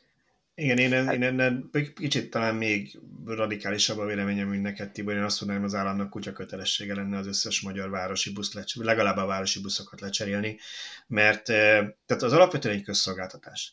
Ugye lehet itt azzal játszani, hogy hát igen, ezek mégis kereskedelmi alapon valamennyire finanszírozni kéne saját magát, de ha őszinték vagyunk, a világon szinte sehol nem tudja saját magát finanszírozni a tömegközlekedés, ugyanakkor enélkül a városok nem lennének működőképesek. Tehát itt lehet azt mondani, hogy na de finanszírozza magát, de ugyanakkor meg a városok van beszedett iparozási adó és minden egyéb adó, amit egy város generál, az azért van, mert van egy tömegközlekedése, ami mint az ütőér működ, működteti az egészet. És ugye az a problémánk, hogy ezek a város, főleg, és azért a város itt hangsúlyozom ki, mert ugye ott nagy probléma a lokális szennyezés, ahol nagyon sok ember él kis helyen, és nem azon egy országúton mondjuk még el is viszi a szél, hanem ott megszorul a levegő. Mindannyian tüdőzzük le a kormot és a szutykot. Én szerintem most már 2022-ben, amikor talán még egy-két éve volt hírünk, tudom, most Moszkvával nem annyira jó példálozni, de hogy Moszkvában valami ezer elektromos busz volt már, tehát nem Brüsszelről, vagy New Yorkról, vagy nem tudom, Svájcról beszélünk, igenis le kellene tudni cserélni a buszokat elektromosra, és csak elektromos szabadna már venni. Ha ez állami finanszírozás kell, én biztos, hogy erre vannak EU-s alapok, amiket ehhez meg lehet fejni, mert ilyenre az EU mindig ad pénzt.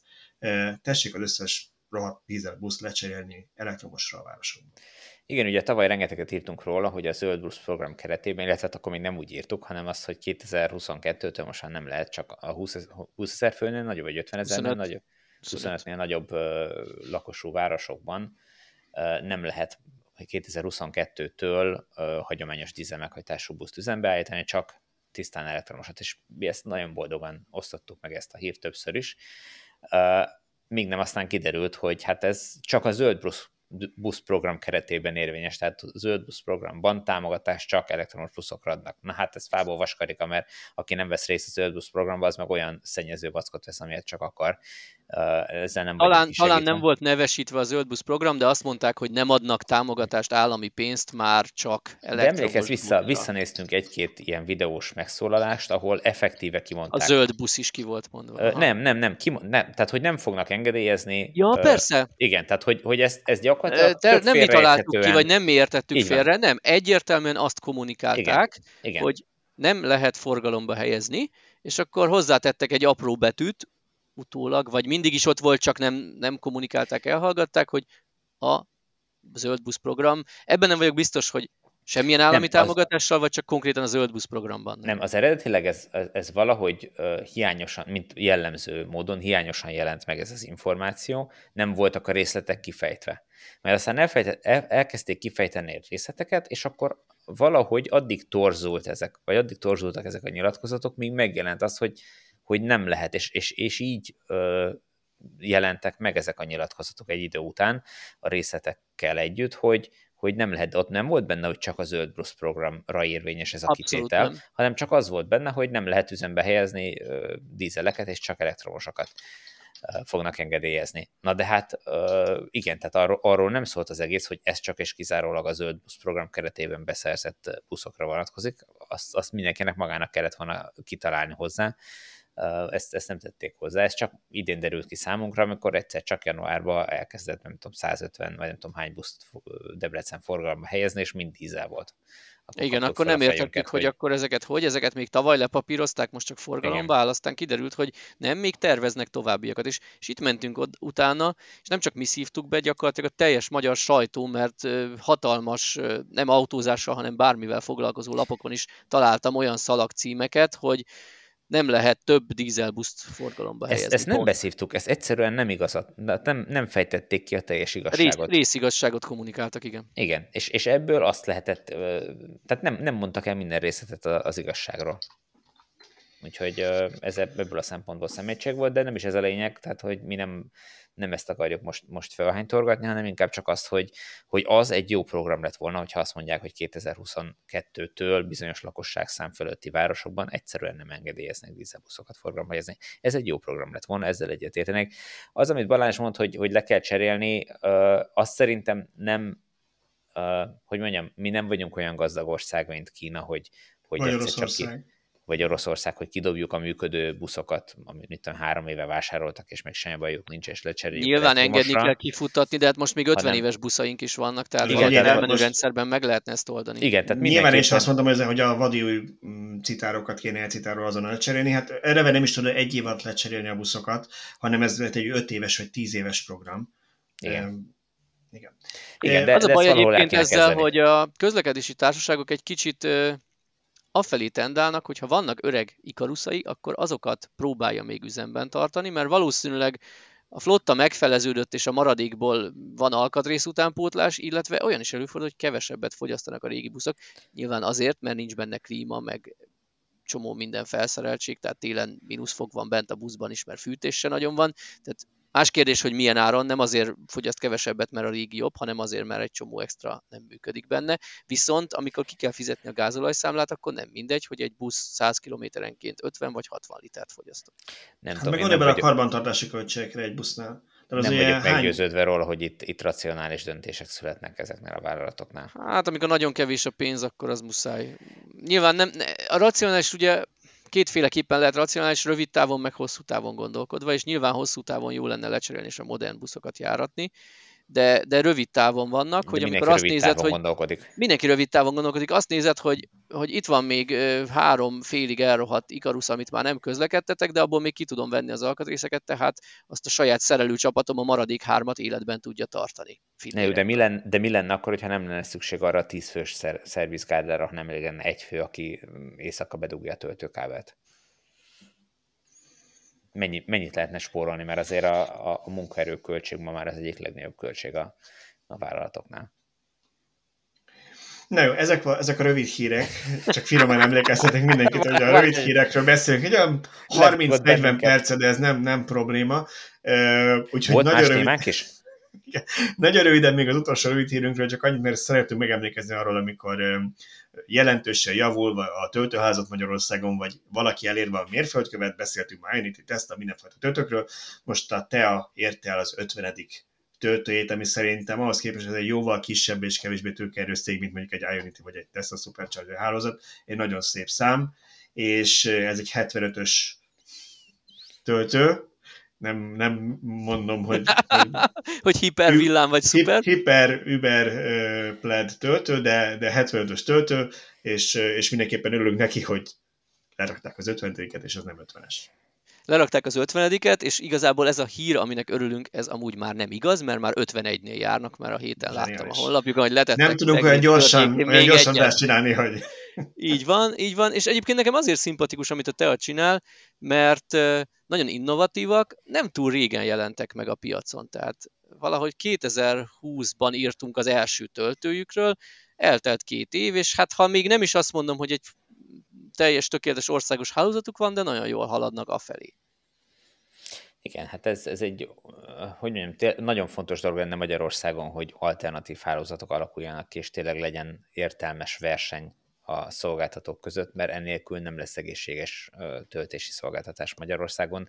Se a technológiában nem lesz verseny, tehát el fogunk maradni a, a, a külföldi felhasználói élménytől, sem pedig árazásban nem lesz verseny. Tehát, Azt hiszem, te is említetted a chatben nem túl régen Szlovákiát. Nekem a jó példám versenyben a, a szlovák uh-huh. cégek. Ott ugye elkezdte a Greenway, nem sokkal rá a azt hiszem EON hátterű ZSE Drive elindult, és most van egy újabb, talán két éves cégük, ez az Edjoin, és azt vettem észre, hogy ők úgy nagyjából ugyanazokat a városokat, helyszíneket kilőtték, tehát ahol volt egy Greenway töltő, igyekezett az ISE is a környékére tenni, még a, még a hőskorban, amikor még nagyon kellett nézni, hogy tudsz-e tölteni, és most már ott van, hogy, hogy igenis szavazhatsz a pénzeddel, mert választhatsz, hogy én ennél a cégnél töltök. És Magyarországon hatalmasat fejlődött a töltőszolgálat, baromira örülünk, minden új töltőnek örülünk, de kicsit így, így azt látom, hogy nincsen verseny. Tehát a, a, az Elmobi egyértelműen a célállomás töltésre ment rá, hiszen településekre, városokba települtek a töltők. A MOL pluginak van egy baromi jó autópályás hálózata, de amíg a Mobility Emobi nem igazán tudott lenni autópályákon, mert egyszerűen jó, a dekatlonos helyszínek viszonylag közel vannak a lehajtóhoz, de azért tudjuk, hogy mégse ugyanaz, hogyha csak három kilométert kell lemenned, mint ha nem. Tehát én, én annak örülnék, hogyha ha igenis megjelenne a, a MOL a célállomás töltők között, az e-mobi töltők megjelennének az autópálya pihenőkben, mert innentől alakulna ki a fogyasztókért egy verseny, ami nekünk villanyautósoknak baromi jó lenne. A cégeknek nem biztos, de hát ez legyen az ő problémájuk. Hát igen, és így ezt a versenyt, bocsánat, csak annyi ezt a versenyt nyilván élhetjük a szolgáltatásokban is, hogy ne, ahogy szoktuk mondani, a puszta közepén legyen egy töltő, hanem mondjuk ilyen, ilyen luxus dolgok, mint WC, tudom én, üdítő, italautomata, vagy legalább valami szendvicsautomata, tehát ilyenek legyenek, hogy, hogy ha már, ha nem egy benzinkutnál vagyunk, azért mégis ne az legyen, hogy, hogy semmi nincs. A másik meg az, hogy nyilván a töltési teljesítményben is úgy lehet verseny, ha versenyhelyzet van, akkor ki fog erülni, hogy van-e fizetőképes kereset arra, hogy valaki mondjuk drágábban fizessen, drágában töltsön azért, mert az egy 150-es töltő, és nem egy 50-es töltő. Én például ugye az én autóm az 50-es töltőn milyen 30-40 töltök, tehát azt igyekszem elkerülni. Igen, alapvetően szerintem a verseny a cégeknek is jó. Nem, lehet, hogy nem rövid távon, de hosszú távon biztosan. Tehát ébren tartja őket, innovatívan tartja őket.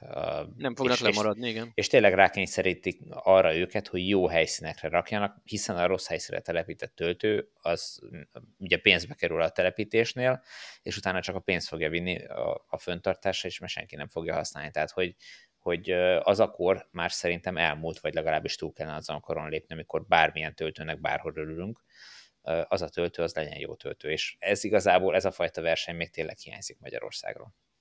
Hát így van, sajnos Kelet-Magyarországon a Tesla kivételével senki nem tett le 50-esnél nagyobb töltőket a Dunától keletre, illetve most, ha ezt a Ceglidi, most ez a, tea, ezt a Ceglidi Tea töltőt, ez 70, het, illetve hát ha nem, úgy tudom, hogy ez most 75-ös van tervezve, de jelenleg kapacitás hiány, mert csak 50 kW-on üzemel, de előbb-utóbb 75-ös lesz, szóval lassan megszületik Kelet-Magyarország első nem Tesla 75 kW-os ultra hiper supercharger. Csinálunk találkozót ott a, a ha 75-re, ha 75-re bő, ezt én megígérhetem, hogy elmegyek Ceglét környékére, ott van egy étterem mellett, ott kajálunk egy jót, csináljuk meg. Ez itt kihívás a teának, hogy üssék az áramszolgáltatót, amint... És üzenjük az áramszolgáltatónak is, EON, nem VM, nem tudom ki a nem szolgáltató. Nem tudjuk, hogy ki szolgáltat. Amint megszületik a 75-re bővítés, csináljunk ott egy találkozót. És be, fog, be fogjuk mondani a villanyórában is, hogy elkészült a töltő. Szóval ez tökéletes átvezetés a következő hírünkre, ami arról szól, hogy mi nem is tudom, mikor voltunk így hárman utoljára együtt Két hete? Mert két hete, igen. Azon elmékedtünk, hogy mennyire jók ezek a hipertöltő, szupertöltő, giga-megatöltő elnevezések, hogy ez kicsit elcsúszott, meg hogy lenne jó, és megkérdeztük a hallgatóságot, hogy mi erről a véleményük, és elég egyéntető volt a vélemény, tehát nem, nem nagyon kreatívkodtak a elnevezésekkel. Mindenki azt mondta, hogy felesleges marketing neveket kitalálni, legyen ott, hogy AC vagy DC, és mellette egy szám, hogy mi a maximális teljesítménye, tehát legyen egy mondjuk DC 50, DC 75, DC 150, DC 350, és mindenki tudja, hogy mit kap, elég egyértelmű. Nekem van erről véleményem. Na, mondd Nektek is biztos van. Én szerintem, én. A, szerintem a Tesla, Tesla a főbűnös, ő kezdte ezzel az egész Supercharger hülyeséggel. E, rendben. Miért nem mondtad azt, hogy DC90-es töltői Igen. Biztos ők kezdték, vagy lehet, hogy ők a főbűnösök. Én, én, én nekem az a véleményem, hogy alapvetően én, mint kocka, ezzel egyetértek. Tehát én szerintem ez lenne a legtisztább. Ugyanakkor értem azt a szempontot, hogy a rajtam kívülálló emberek egy jelentős része, hogy mondjam, kevésbé érdeklődik a technika iránt, mint én, és, az, és örülünk, ha már a kilovattórát meg a kilowattot meg kell különböztetni, de általában még az sem. Innentől kezdve van egy olyan marketing szempont, hogy valami hangzatos, könnyen érthető elnevezéssel előjék azt, ugye, amikor valamint tudom én, reptéren színekkel van kijelölve, vagy merre van a transfer folyosó, bár ki van írva a táblák, ott vannak a járatszámok, de azért, ha lila folyosót követed a heathrow akkor tudod, hogy a transferen vagy, és nem fogsz eltévedni. Szóval körülbelül így gondolkodnak a cégek, és én látom ezt a szempontot is, de nekem egyébként szimpatikus lenne az, vagy legalábbis kötelezően mellé rakatnám, hogy mi a teljesítmény a töltőnek szívemből szóltál, Ugy, ugyanezt gondolom, ez egy jó olvasói vagy hallgatói felmérés volt, hogy túlsúlyban vannak a kockák, akik minket hallgatnak, mert számomra tök jó, sőt, sőt én eleve már egy ideje emlegetem így, hogy 75-ös DC, 70-es DC, stb. a töltőket, de, de én is úgy érzem, mint Balás, hogy, hogy ezzel nem tudunk tömegeket megszólítani. Tehát gondoljatok bele, hogy jó a benzinkúton, igen, mondjuk, hogy nem azt mondjuk, hogy szuper, meg normál, Magyarország ez vagy kevésbé terjedt el, ott mondjuk, hogy 95-ös, meg 100-as benzin, de ugyanakkor annak van ott egy ilyen kódneve, amit szerintem nem is tudunk. Jó, mondjuk mi nem is nagyon tankolunk benzin, de aki rendszeresen benzin tankol, azt se tudja, hogy E827 vagy akármi, hogy az a, az a hivatalos neve az adott benzinnek, láttam, ki van írva a kútfejen. Tehát kicsit, kicsit elmennénk ilyen irányba, és tényleg a, aki technológiában otthon van, elég kocka, annak baromi jó, informatív, frappáns, rövid elnevezés, de aki humán beállítottságú, ő csak vakarni fogja a fejét, hogy mi az a sok szám. Jó, de akkor mit adjunk nekik? A D betűt, meg a K betűt, meg a nem tudom, mit tehát amit most bevezettek ezekkel. A kis... Hát az rosszabb. Az, az ugyanaz, Igen. mint ami a benzinkútra ki van írva a kód. És, és, és, és egyébként ott is a szándék az jó volt. Tehát én értem, hogy miért csinálták, mert a egy, egy, egységsugarú usernek ugye vagy meg kell mondani, hogy melyik csatlakozót lehet melyik bele, beletenni, mert, mert képes még ugye a dízelt meg a benzint is összekeverni e, esetleg, tehát oké, okay, csak az a rohadtul nem segítettek semmit, hogy semmihez nem kapcsolódóan kitaláltak C meg K, az nem gondolok, hogy ez miért K? Az, mi, mi lehet az oka, és semmi oka nincs, tehát hogy elindultak az ABC-től, ide kéne a szép piktogram, amióta anyósom c használ, ő így emlegette, hogy néha tölt a Lidlnél, ugye ott van potya, és ez tök jó, és akkor, hogy neki a maci fejes kell. Azt hiszem, azt hiszem így nevezi a Sademót. És én először így nem értettem, hogy mi? És a feleségem meg a lányom értette, hogy ja, persze, igen, az. Apa, hát nem tudod, te is azt szoktad használni. E, igen. Igen, hát ugye a bevásárlóközpont parkolban is van, ahol számokkal van ki az ötös sorba, van, ahol meg kivarak, hogy kakas, hogy a kakasos sorban állsz, úgyhogy... A ró, rókasor. Igen. Ez, ez, ez, az állat nem is, nem is rossz, hogy lehetne így, tudod, hogy egér, meg gepárd, hogy milyen gyors a töltő. Ugye? Csak itt is, itt is ugye okay, az van, mint a villámnál, hogy ha ellőjük a gepárdot, és van, aki dupláz, akkor... Igen, tehát, hogy, hogy meg ahhoz azért nagyon, azért, azért nagyon ott kell lenni, hogy melyik állat gyorsabb, tehát, hogy... Wikipédiát fölütöd a, mielőtt Azt a karcágyú delfin az gyorsabb, mint a gepárd. Hát nagyobbat tud harapni, de hogy gyorsabb. Igen, szóval azért, azért ez nem egyszerű. Viszont ami szintén ilyen semmihez nem köthető, ez a színkódolás, ez, ez azért ez valamennyire tetszik, ez nemzetközi is, tehát nem, nem kell tudni az állatneveket mindenféle nyelven. Tehát, hogyha Európában elterjed, hogy a piros töltő az 350-es, a sárga az meg csak 150-es, akkor, akkor ez lehet egy... Várjál, mert itt is, itt is el lehet indulni a hideg színektől a meleg színek felé. Oké, okay, csak el fognak fogyni, tehát azért... Minél közelebb vagy a naphoz, annál gyorsabb a töltő. Na jó, hát ez ugye amúgy is csak egy átmeneti probléma, nem? Mert hamarosan már mindenhol 350-es töltő lesz még a sufniban is, meg eleve csak Type 2 csak vagy Type 2 kombó lesz minden autón, és akkor ez így kikopja. És, és milyen szint adunk az akucsere állomásoknak? Meg a színekkel az a baj, hogy ott ugye azt inkább a brandre szokták használni, én úgy gondolom. Tehát, hogy a benzinkutaknál is tudod, hogy a sárgás-piros az ez a cég, a kékes-zöld meg a másik cég. Amit nem mondunk ki, de tudjuk Amit még. nem mondunk ki, de mindenki tudja. És tulajdonképpen megvan már ugyanez a töltőknél is, mert tudjuk, hogy van a, van a kék-fehér, meg a, a türkiszkék, meg stb., és akkor megvan, hogy melyik, melyik szolgáltató, úgyhogy nem biztos, hogy a színeket jó ötlet belekeverni.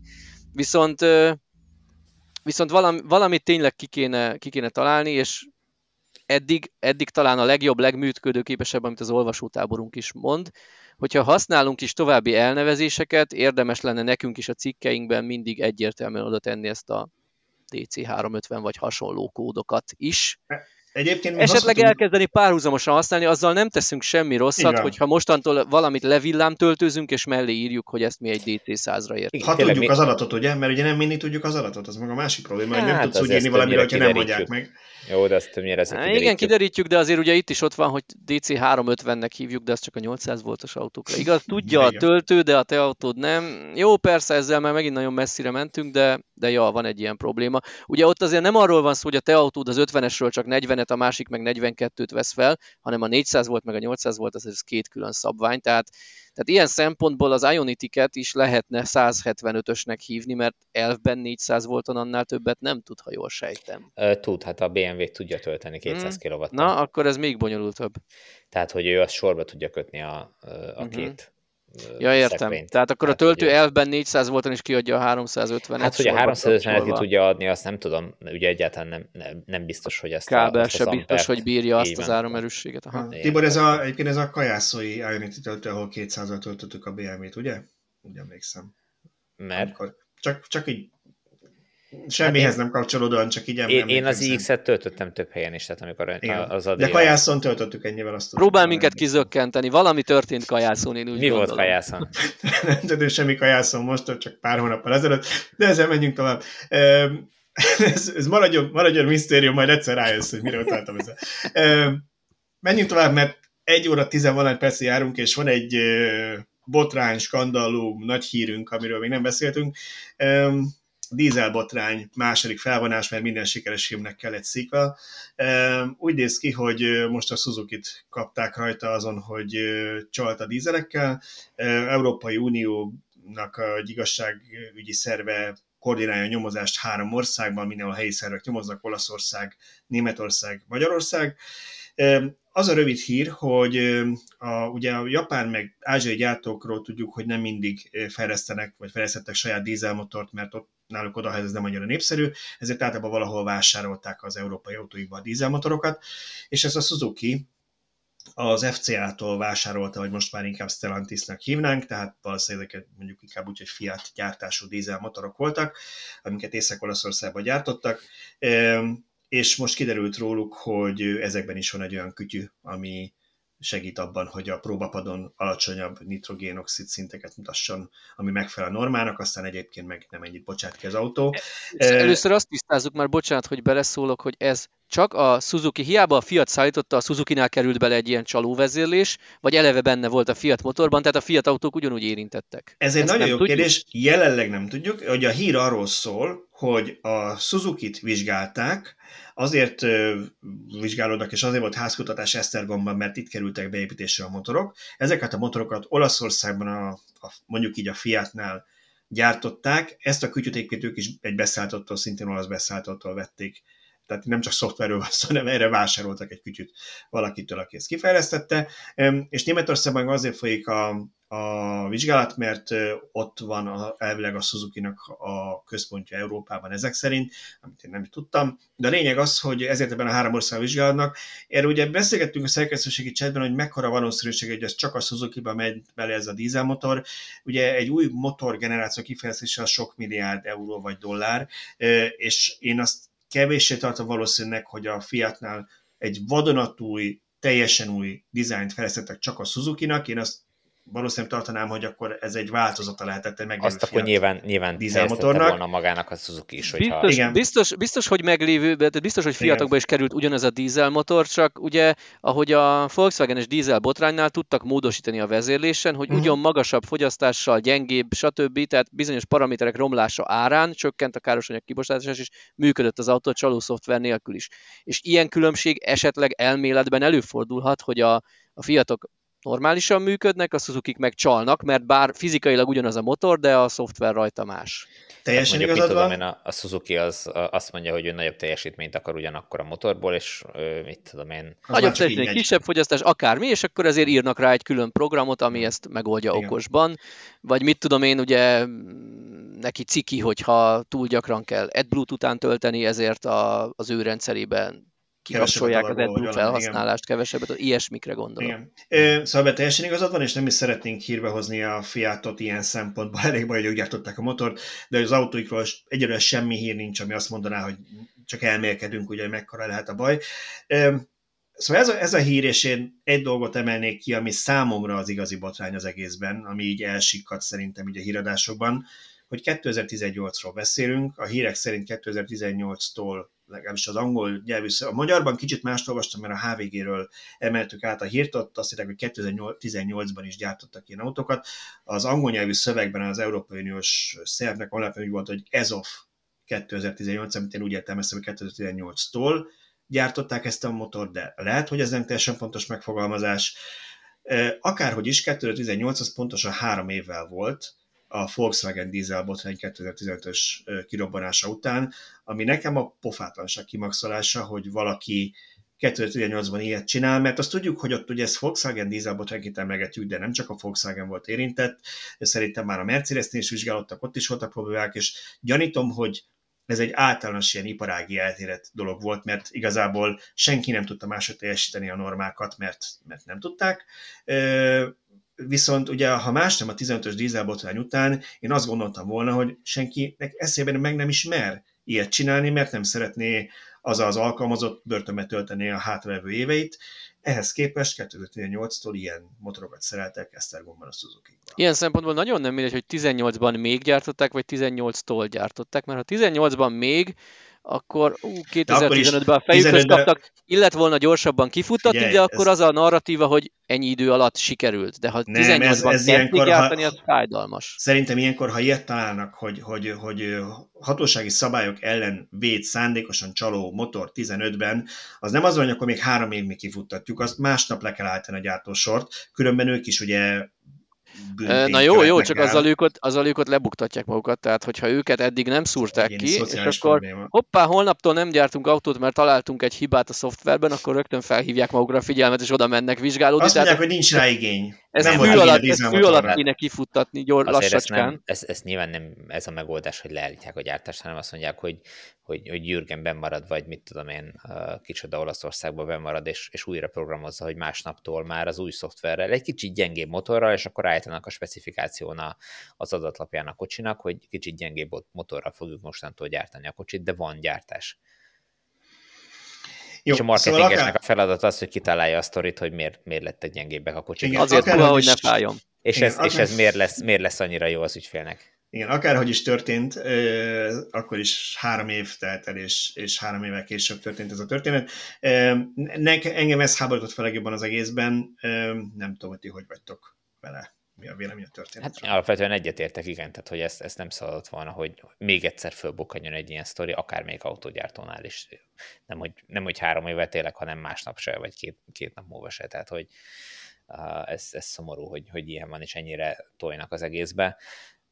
Hát tényleg az látszik, hogy nem veszik komolyan. Szerintem, hogy ha, ha itt tényleg bebizonyosodik, akkor az EU akkor járna el helyesen, hogyha ha példást tatuálna, és, és olyan mértékű büntetést szabna ki az érintett cégekre, és ez most akár autógyártó, akár bármi más, hogy, hogy másnak eszébe se jusson ilyennel foglalkozni.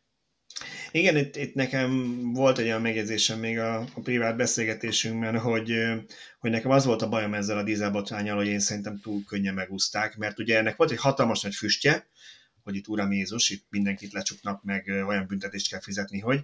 Aztán vége az lett, hogy beáldoztak pár közkatonát, hogy ezt valamelyik X mérnök csinálta, és igazából senki más nem tudott róla, de mondjuk a Volkswagen csapat akkori vezetője Martin Winterkorn az nyugdíjba ment, nem tudom én hány millió eurós ö, arany ejtőernyővel, ahelyett, hogy mondjuk ö, egy hidegebb helyen töltötte volna a következő pár évet. Valami Audis vezérigazgatót végül csak be kellett áldozni, de igazából megtudtak hozzá a szálak, tehát nem, az volt, hogy az másnap lemondott. Meg, meg Amerikában letartóztatták az ottani Audinak valamelyik vezetőjét, aki, aki felelős volt azért, hogy mit jelentenek le a hatóságok felé, ezért technikailag ő volt a felelős, de hát senki nem gondolja, hogy ezt ő döntötte el, ő fejlesztette ki. Szóval utána meg a Volkswagen megbüntették pár tudom én, milliárd dollárra, de azt mind elkölthette töltőhálózat építésére. Szóval nekem az a Amivel azóta erről, is promózza magát, meg könnyebben eladja az Hogy ő mennyire környezetbarát, igen. Szóval, szóval nekem az a véleményem, hogy ezt sajnos túl könnyen, túl olcsón úzták meg, eh, mármint, hogy nem volt, és a pénz az egy dolog, mert a pénz az pótolható, meg rosszul mutat a részéseknek, de hogy nem volt olyan büntetőgi következménye azoknak, akik erről döntöttek, mert ezeket nem véletlenül került ebbe a motorokba, hogy az Isten félelmet elültesse a más gyártók vezetőjében, ön ilyet nem. Meg ami legfelháborítóbb, hogy a környezet lett az igazán vesztes, mert az USA-ban, ha jól tudom, a mai napig ilyen elhagyott repülőtereken ezrével tárolják az el nem adott 5-10 éves Volkswagen dízeleket, és azok azóta igen, ott rohadnak. Igen. Na most ezek legyártott vadi új autók, csak ugye bennük volt a csaló szoftver. Európában, különösen Kelet-Európában ezt megoldották azzal, hogy bementél szoftverfrissítésre, holnaptól gyengébb az autód, így jártál, és akkor elfben nem szennyez annyit, hát a gyakorlatban meg tudjuk, hogy semmi köze a laborméréshez, de elfben megoldották így. Az USA-ban viszont eladhatatlanok lettek ezek az autók.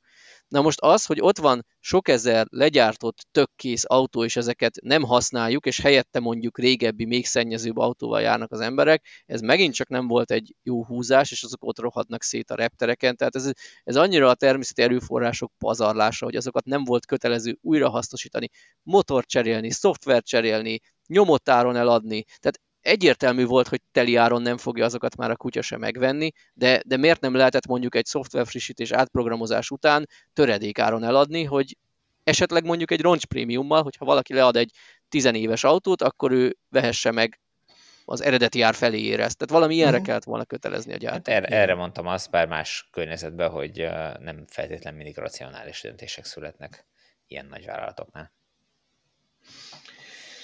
Na De jó. igen, tehát egyetértek. Én, én nekem, hogy mondjam, azt, azt nem várnám el, vagy, vagy hogy a, mit tudom én, a, a Volkswagen vezetőinek, meg mérnökeit, vagy vezetőit, meg mérnökeit száz számmal csukják le, mert, mert annak sem látom értelmét, viszont hogyha ha a gazdasági méretéhez igazítva büntetnék meg a céget, hogy az, az adott cégnek is fájjon, és, és más cég látva ezt a büntetést meg se próbálja a jövőben ezt a stiklét megcsinálni, szerintem az lett volna a megfelelő út. Mert itt, hogy mondjam, persze ki lehet jelölni a, a, a top vezetőt, hogy, hogy na, ő volt a bűnös, de, de nem, nem ő volt az egyetlen. Lehet, hogy ő írta alá a papírt, de nem ő találta ki, hanem az alatta lévők. És akkor hány szintig megy le, hogy, hogy ki, az, aki, ki az, aki felelős? Az a, az a gyakornok, mérnök, aki most került ki az egyetemről, és odaültették, hogy írja meg a szoftvert? Mert, és akkor ő meg, ő meg nem jelentette, hát mit, mit jelentsen, Nyilván, amikor ugye ő meg... karriert akar ennél a cégnél? Egyébként alapvetően, meg kell keresni, hogy kinek kellett volna megtagadni a parancsot. De, alapvetően de igazad tudod, van, de, de, de a valóságban ez úgy szokott kinézni, mert én akaratom ellenére jó pár ilyen trösszellenes és egyéb tréningen részt vettem az évek során. Szóval hogy alapvetően ez úgy szokott működni, pontosan, ahogy mondod, hogy ha téged, tehát ne, téged nem mentesít az, hogy te karriert akartál építeni és megszerzed. Persze enyhítő körülmény, hogy te egy gyakornok voltál, de hogyha neked világos, hogy amit csinálsz, mondok valamit, mert ugye ezzel az a probléma ezzel a történettel, hogy ez nem egy látható dolog, a levegőben kiengedték ezeket a, a káros anyagokat, de hát ezt igazából senki nem látta, tudjuk, hogy letüdőztük, és ez nem volt jó. De ha mondjuk azt mondjuk, hogy a ciánmérgezés, amitől a halak úsznak a tó felszínén, az egy látható dolog, vagy mondjuk a, a nem tudom, bőrgyártásnál pirosra festik a patakot, és hogy mindenki látja, hogy gáz van. ugye ilyennél ez látványosabb. És ha neked nyilvánvaló az, hogy te most ki fogsz önteni három hordó ciánt a tóba, és abból baj lesz, akkor igenis te is felelős vagy érte. Nem lehet azzal takarozni, mondom, biztos enyhítő körülmény, hogy egy alkalmazott voltál, munkadód van, főnököd, na de, na de azért valamilyen szinten te is felelős vagy érte, hogy tudod, hogy azért emberek fognak mondjuk meghalni, vagy halhatnak meg, vagy, vagy, vagy könyvkárosodik. És én is azt mondom, hogy százával kellett volna lecsukni az embereket, de, de ugyanakkor azért ezt nem az a gyakornok döntött el a Volkswagennél, mert biztos, hogy ez elindult fölfelé a döntőshozói láncon, hogy gyerekek, dolgoztunk rajta, nem tudjuk teljesíteni az új normákat, le kéne állni a dízelgyártással, mert nem, tud, nem tudtuk megoldani, vagy ha megoldjuk, akkor nem lesz rajta 10%, csak 3% haszon, mert ennyivel többet kell rákölteni, vagy a usereknek mostantól minden második tankolásnál AdBoot is hozzá kell, nem elég fél évente, és akkor ezt vagy bevállalja a cég, vagy nem, ők pedig tudatosan úgy döntöttek, hogy inkább meghamisítják az eredményeket, és én ezt nem hiszem, hogy ez valamelyik szegény kis gyakornok vagy, vagy karrierista mérnöknek a ötlete volt, és erről senki más nem tudott fel. Nyilván nem, tehát egyértelmű, tehát nem, nem arról van szó, csak hol húzod meg a határt, hogy ki az, akit még felelősségre vonsz, és ki az, Hát ez meg... legyen a bíróság dolga, ez nem nekünk Persze. kell most kitalálni. Én egy kicsit abban vitatkoznék Balázsral, hogy helyes vagy helytelen volt, hogy az Electrify Amerikát megépíthette ebből a bünti pénzből a Volkswagen, mert igazából történt egy brutális környezetkárosítás. Ha ha most ezt megoldjuk azzal, hogy börtönbe megy pár ember, meg be kell fizetni csillió forintot a, a kasszába, a nagy közösbe, attól még a környezet károsodott. Tehát ilyen szempontból... Hát, és a nagy közösbe az, az, szép, az a pénz az elveszik. Az nagy közösbe elvész a pénz, pontosan. Tehát az, hogy épült belőle az USA-ban egy töltőhálózat, az ö, gyorsítja az elektromobilitásra átállást, Igen. tehát amit egyik kezükkel elvettek a környezet szennyezéssel, azt a másikkal visszaadják ezzel a töltőhálózattal, ami ugye nem annyira korrekt vagy szép a történetben, hogy innentől ők promózhatják, hogy milyen fasz a töltőhálózatot építettünk. Hát, és valahol ugye ezt kellett volna ügyesen megoldani, hogy nem tudom, hogy arra, arra kötelezni őket, hogy akkor ebből az X pénzből nem tudom, telepítsetek erdőt, vagy akármit, bár azzal is magukat promózták volna, szóval. E, igen, e, még nem is csak az önpromózás, de mondjuk azt mondhatták volna, és nekem még ez volt a, emlékeztek, amikor beszélgettünk az Ionity kapcsán arról, hogy, hogy mennyi EU-s támogatást kaptak a, a projekthez. Nekem nagy azzal volt a gondom, hogy EU-s támogatást kapnak, meg kapjanak, mert legyen minél több töltő, meg ezt hogy be kell indítani, hogy megtérjön kereskedelmi alapon. De én ilyenkor azért mindig kikötném, hogy oké, okay, de akkor ilyen tarifánál adhatja csak a portékáját egy ideig, mert közpénz használt fel hozzá. Tehát itt is azt mondanám, hogy valamilyen szint, mert utána ők meg ugye megemelték nagyon az árakat, miután a, az, a, az EU-s adófizető pénzekből felhúzták a hálózatot, utána rátették a 280-300 forintos tarifát, hogyha ha nem, ha nem nincsen ilyen kártyád. Tehát ugyanezt mondanám az Electrify Amerikánál is, hogy persze építsék fel, de akkor valamit mellé kellett volna tenni, hogy nem tudom én, 5 évig maximálják a tarifát, amire adhatja, hogy nehogy már még ezer is keressen, amit büntiből kellett megépítenie. Ez, ez, a, ez jó, ez jó gondolat. Tarifa maximalizálás, ez egy nagyon nehéz dolog azért, hogyha belegondolsz, és nem kell messzire menni, itt elég megnézni most az energiaárak elszabadulását. Most megszabtad volna, hogy 100 forintért kell adják az áramot, na most 100 forintért most meg se kapják. Az Én ezt nem csak úgy menne megszabni, hogy 100 forintért adni, ugye kamatoknál is lehet azt, hogy egy banki alapkamat plusz 10 százalék, van egy kereskedelmi ára az elektromos áramnak, Figyelj, ezt... Kössék, nem... kössék a benzinárhoz, mivel autó, autózást Neked váltunk egy... ki, hát, olyan okay. üzemanyagárat kell meghatározni, hogy egy átlagos fogyasztású, ezt azért meg lehet határozni, benzines autó, meg egy átlagos fogyasztású elektromos autónál a elektromos autó töltés az nem tudom, kerüljön maximum felébe. Hogy ez neki a energiaár miatt veszteséget fog okozni, az úgy gondolom legyen a büntetés része. Hát, hát mondhatták volna, hogy x, x évig csak a beszerzési áron adhatják tovább az elektromos ezt, Ezt most az Electri- Electrify Amerikánál, hogyha azt mondod, hogy büntetés része, azt, azt megteheted, vagy megtehette volna a bíróság, de mondjuk egy ionity nem lehet ezt szabni az, a EU-s támogatás feltételeként, hogy akkor Nyilván, kénytelen igen. vagy benyelni a veszteséget. Én szerintem, még hogyha nem is értek egyet vele, nem az, az, az Ionity rendszeren nem az volt a kezdeti probléma, hogy, hogy hogy alapvetően magas az ára, mert szerintem nagyon magasak a költségek. Az, az alapvető probléma az, hogy nagyon magas költségekkel, alapköltségekkel kezdték el üzemeltetni ezt a hálózatot, de szerintem most már ez azért helyre fog billenni két oldalról is. Az egyik az, hogy annyira fölmentek az energiaárak, hogy, hogy most már ez a 280 forint ezzel ugye volt egy cikkünk is, azt hiszem, hogy, hogy, hogy az Ionity már nem igazán számít nagyon drága szolgáltatónak, Nyugat-Európában uh-huh. azért nála sokkal drágább szolgáltatók is vannak. A, a másik oldalon meg most már kezd a, olyan kihasználtságot kapni az Ionity hálózata a rengeteg autó miatt, ami megjelent az utóbbi években az utakon, hogy ö, igazából most már az a, az a fix költség, amivel üzemel minden egyes ilyen állomás, amit akkor is kell fizetni, ha egy darab töltő nincs, az már nagyon sok töltésen osztik szét. Tehát most már szerintem kezdenek ők is, nem láttam a pénzügyi eredményeiket, nem is tudom, hogy nyilvános egyáltalán, de hogy szerintem most már kezd azért ha nem is megtérülőbe, de, de inkább egy, egy nullszaldósva közeledni a dolog. Ilyen szempontból viszont ott van az állami támogatás, vagy az EU-s támogatás káros hatása, mert hogyha saját tőkéből kellett volna fejleszteni, akkor lehet, hogy jobban megnézik, hogy igen. Mi, mire mennyit költünk. Ugyanúgy most nem menjünk el ebbe az irányba, de mégis párhuzamot vonnék, hogy most van ez a lakossági 100%-os napelemes támogatás. Tök jó, hogy a szegény, szegényebb vagy alacsonyabb jövedelmű családoknak adunk ajándékba napelemet, de az a baj, hogy én attól tartok, hogy ott sok elcseszett rendszer fog felkerülni a házakra, mert ingyen van, mit érdekel. De ez az ha, összes ha anyagilag adtunk volna nekik 50%-os támogatást, akkor már saját 50%-e miatt megnézte volna. De akkor egy csomóan meg nem csinálták, nem jutottak volna hozzá. A keret akkor is elfogyott volna, csak nem, Nyilván, nem, nem kellett volna a első fordulóban kiosztani a három évre szánt keretet. Igen. Igen, én, igen, én ez, igazából ez csak, a, csak az elvről beszéltem, és az jutott eszembe, hogy amikor emlékezetek vissza, amikor bevezették az autópályamatricákat Magyarországon a legutóbbi alkalommal, akkor ez ki lett terjesztve ez a rendszer, hogy az m 0 is belekerült abba a körbe, amire fizetni kellett, amikor az EU azt nem mondta, hogy oké, okay, de van ez a pár szakasz, amit EU-s pénzből csináltatok, ugye arra nem szedtek pénzt, mert hogy azt nem ti finanszíroztátok, hanem az EU.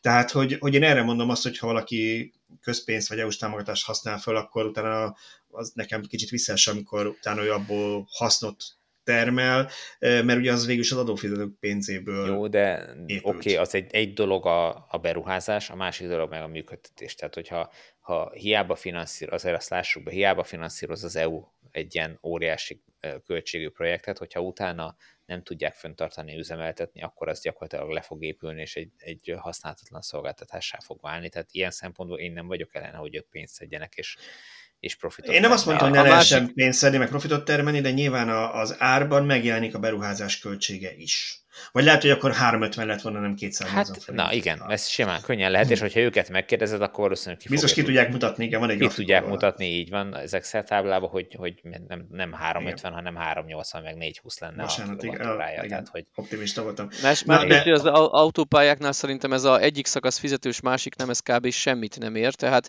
öm, aki ott lakik helyben, valószínűleg tudja, hogy melyik melyik. De nekem Igen. például így Miskolciként fogalmam sincs. Más kérdés, hogyha én az M0-ra vetődök, akkor általában megyek az M3-on, M7-en, akármin. Tehát nagy valószínűséggel van matrica az autómon, de azért egyszer-egyszer előfordult, mit tudom, én vettem egy új autót Budapesten, és tudtam, hogy nem fogom használni még egy hónapig, mert nincs magyar rendszám, akkor nem vettem rendszámot, vagy matricát, akkor inkább fel sem mentem az M01 szakaszára sem, mert a franc nem fogja nézegetni a táblákat, itt hajtsak. Ebben teljesen igazad van, mert az ott kb. 32 méterenként változik, hogy fizetsz érte, nem? Ezt így, tudnám követni. Így Igen. sem értem. Az elmélet jó volt, a valóság az más. Na, de hogy minek utána egy óra 30 alány percet tartunk, én még mindenképpen a te elrifteres történetet belepréselném a mai adásba, aztán legfeljebb az én az marad a következőre. De beszélgessünk kicsit erről a Peugeot Airifterről, mert hogy ugye többször beszéltünk róla még tavaly vagy tavaly előtt, amikor csináltad azt a listát, hogy milyen autókat tehát állami támogatásért venni, hogy egyébként meg ak- akkor ugye még volt irányítós állami támogatás, hogy aki meg 7 személyeset venne, annak érvényes a 7 személyes nagycsaládos támogatás, és a kettőt össze lehet vonni, de hogy mennyire szűk volt sajnos a kínálat, hogy igazából ez elment, egy gyakorlatban talán a, az ENV 200-as volt egyedül, amelyik, amelyik ennek megfelel, de igazából azt már talán nem is gyártották, vagy még talán éppen igen, de már nem nagyon. kapható. Igen, szóval, hogy így volt is, meg nem is. Most így vagyunk az állami támogatással, hogy igazából nincs, viszont most már van autó, nem? Ami, amire ez jó lenne. Igen, igen, érdekes. Ez az Airlifter, ugye két támogatás volt, a villanyautós támogatás, a másfél-két és fél millió ártól függően, meg van egy ilyen támogatás, idén évvégéig fut, ha jól emlékszem, hogy akinek legalább három gyereke van, két és fél millió forintot kaphat, és van egy felső határ, nem vagyok biztos, de talán 20 millió forint lehet az autó vételára. Hát tehát ez, ez azért fontos, mert egy Model X, sőt egy Y-ból, ha lenne, abból nincs is, de ha lenne hétüléses nem fér bele, talán a Merci EQB-se, lehet, hogy tévedek, majd a hallgatók kijavítanak, és lehet, hogy nem 20, hanem 25, de nekem a 20 maradt meg a fejemben. A lényeg az, hogy a, a Rifter még a legmagasabb felszereltsége is belefér, és ne csak a Rifterről beszéljünk, mert igazából ugye a Stellantisnál tudjuk, hogy szerintem nagyon ügyesen, mindenféle márkanéven kiadják kvázi ugyanazt az autót, maximum ilyen felszereltségbeli különbségek vannak, meg dizájnbeli különbségek.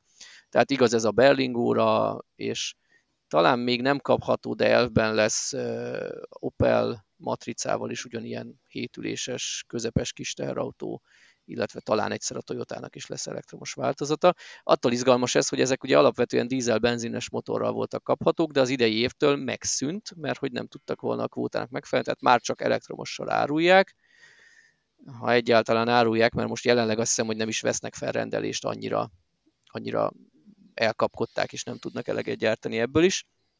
A lényeg az, hogy volt nálunk egy ilyen tesztautó, hú de messzire mentem, és Bevallom őszintén, egy kicsit tartottam az autótól, mert egy bruttó 50, nettó 45-47 kWh-órás akku van benne egy kétajtós szekrény méretű és alakú járműben, ami tök jó, hogy baromi jól elférünk benne gyerekekkel, nagymamával, kis biciklivel, mindennel. Na de hát, hogyha 130-nál 35 kWh-át fogyaszt, amit nem csak a Tibor fogyasztásmérése hozott ki, hanem a Peugeot honlapja is megemlít, mert egyszerűen le van írva, hogy a VLTP hatótávja 280 az autónak, tartós 130-nál kb. a felére számíts. Tehát mégis milyen lehet 140 km hatótávú autóval hosszabb utakat megtenni, ezt ki szerettem volna próbálni, hogy mennyire fáj. Nekem annyira nem új a téma, hogy én azért jártam 24-es, 30-as liffel a tengerparton Horvátországban, tehát tudom, hogy meg lehetett ezt csinálni már gyérebb töltőhálózattal is, de, de azért mégis megértem, hogy valaki ezt nem akar, és valakinek fáj. Úgyhogy most így a saját bőrömön kipróbáltam, elmentünk Miskolcra a Gyenesdiási találkozóra, ami oda-vissza egy ilyen 830 akárhány kilométer volt nekünk. És, és azt hittem, hogy nagyon, nagyon nagy szívás lesz, de, de nem, nem lett az. Tehát megleptem magam is, hogy gyakorlatilag Budapesten töltöttünk odafelé 20 percet, hazafelé 25 percet DC töltőn, és ez alatt már ilyen 80%-on volt az akku, mert az az előnye ennek, hogy a kis akuhoz képest, ugye beszélgettünk erről, két C-vel tölthető, tehát 30%-ig 100 kw utána pedig 85 kW-ot képes fel, felvenni ez az autó. Tehát oda, oda jutottam el, hogyha valaki egy átlagos családi felhasználásra veszi az autót, hogy logisztikázza a sok gyerekét, nagy családját helyben, és megy mondjuk naponta 30-50-80 kilométert, és tegyük fel, hogy tud otthon tölteni, mert ez azért még ma fontos, akkor tök jól el tudja használgatni ezt az autót a hétköznapokban. Ha pedig elmenne vele nyaralni, és tényleg még ha van is egy másik autójuk, de mondjuk ebbe fér be jól az egész család, és, és ezzel akarnak menni, akkor simán elmehetnek, mert már, már most is egész jó az autópályák mentén a töltőhálózat.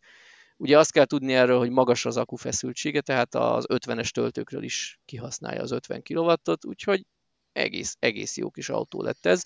Kicsit én így használhatóságban a 28-as Ionichoz tudom hasonlítani, amire mindenki azt mondja, hogy picike akkuja van, mégis tök haladós, mert, mert hiába kicsi az akku, és gyorsan lemerül, de pikpak fel is tudod tölteni. De az is egy ilyen 20-30 perc alatt majdnem csulik töltöd, és ha van 100 kw tudó töltő, akkor ugyanez igaz a Rifterre is, hogy, hogy persze igaz, hogy 150 km után, vagy ha óvatosabban mész egy kicsit 200 km után le, lemerül, de gyakorlatilag egy pisi szünet alatt majdnem 80%-ra fel is töltötted.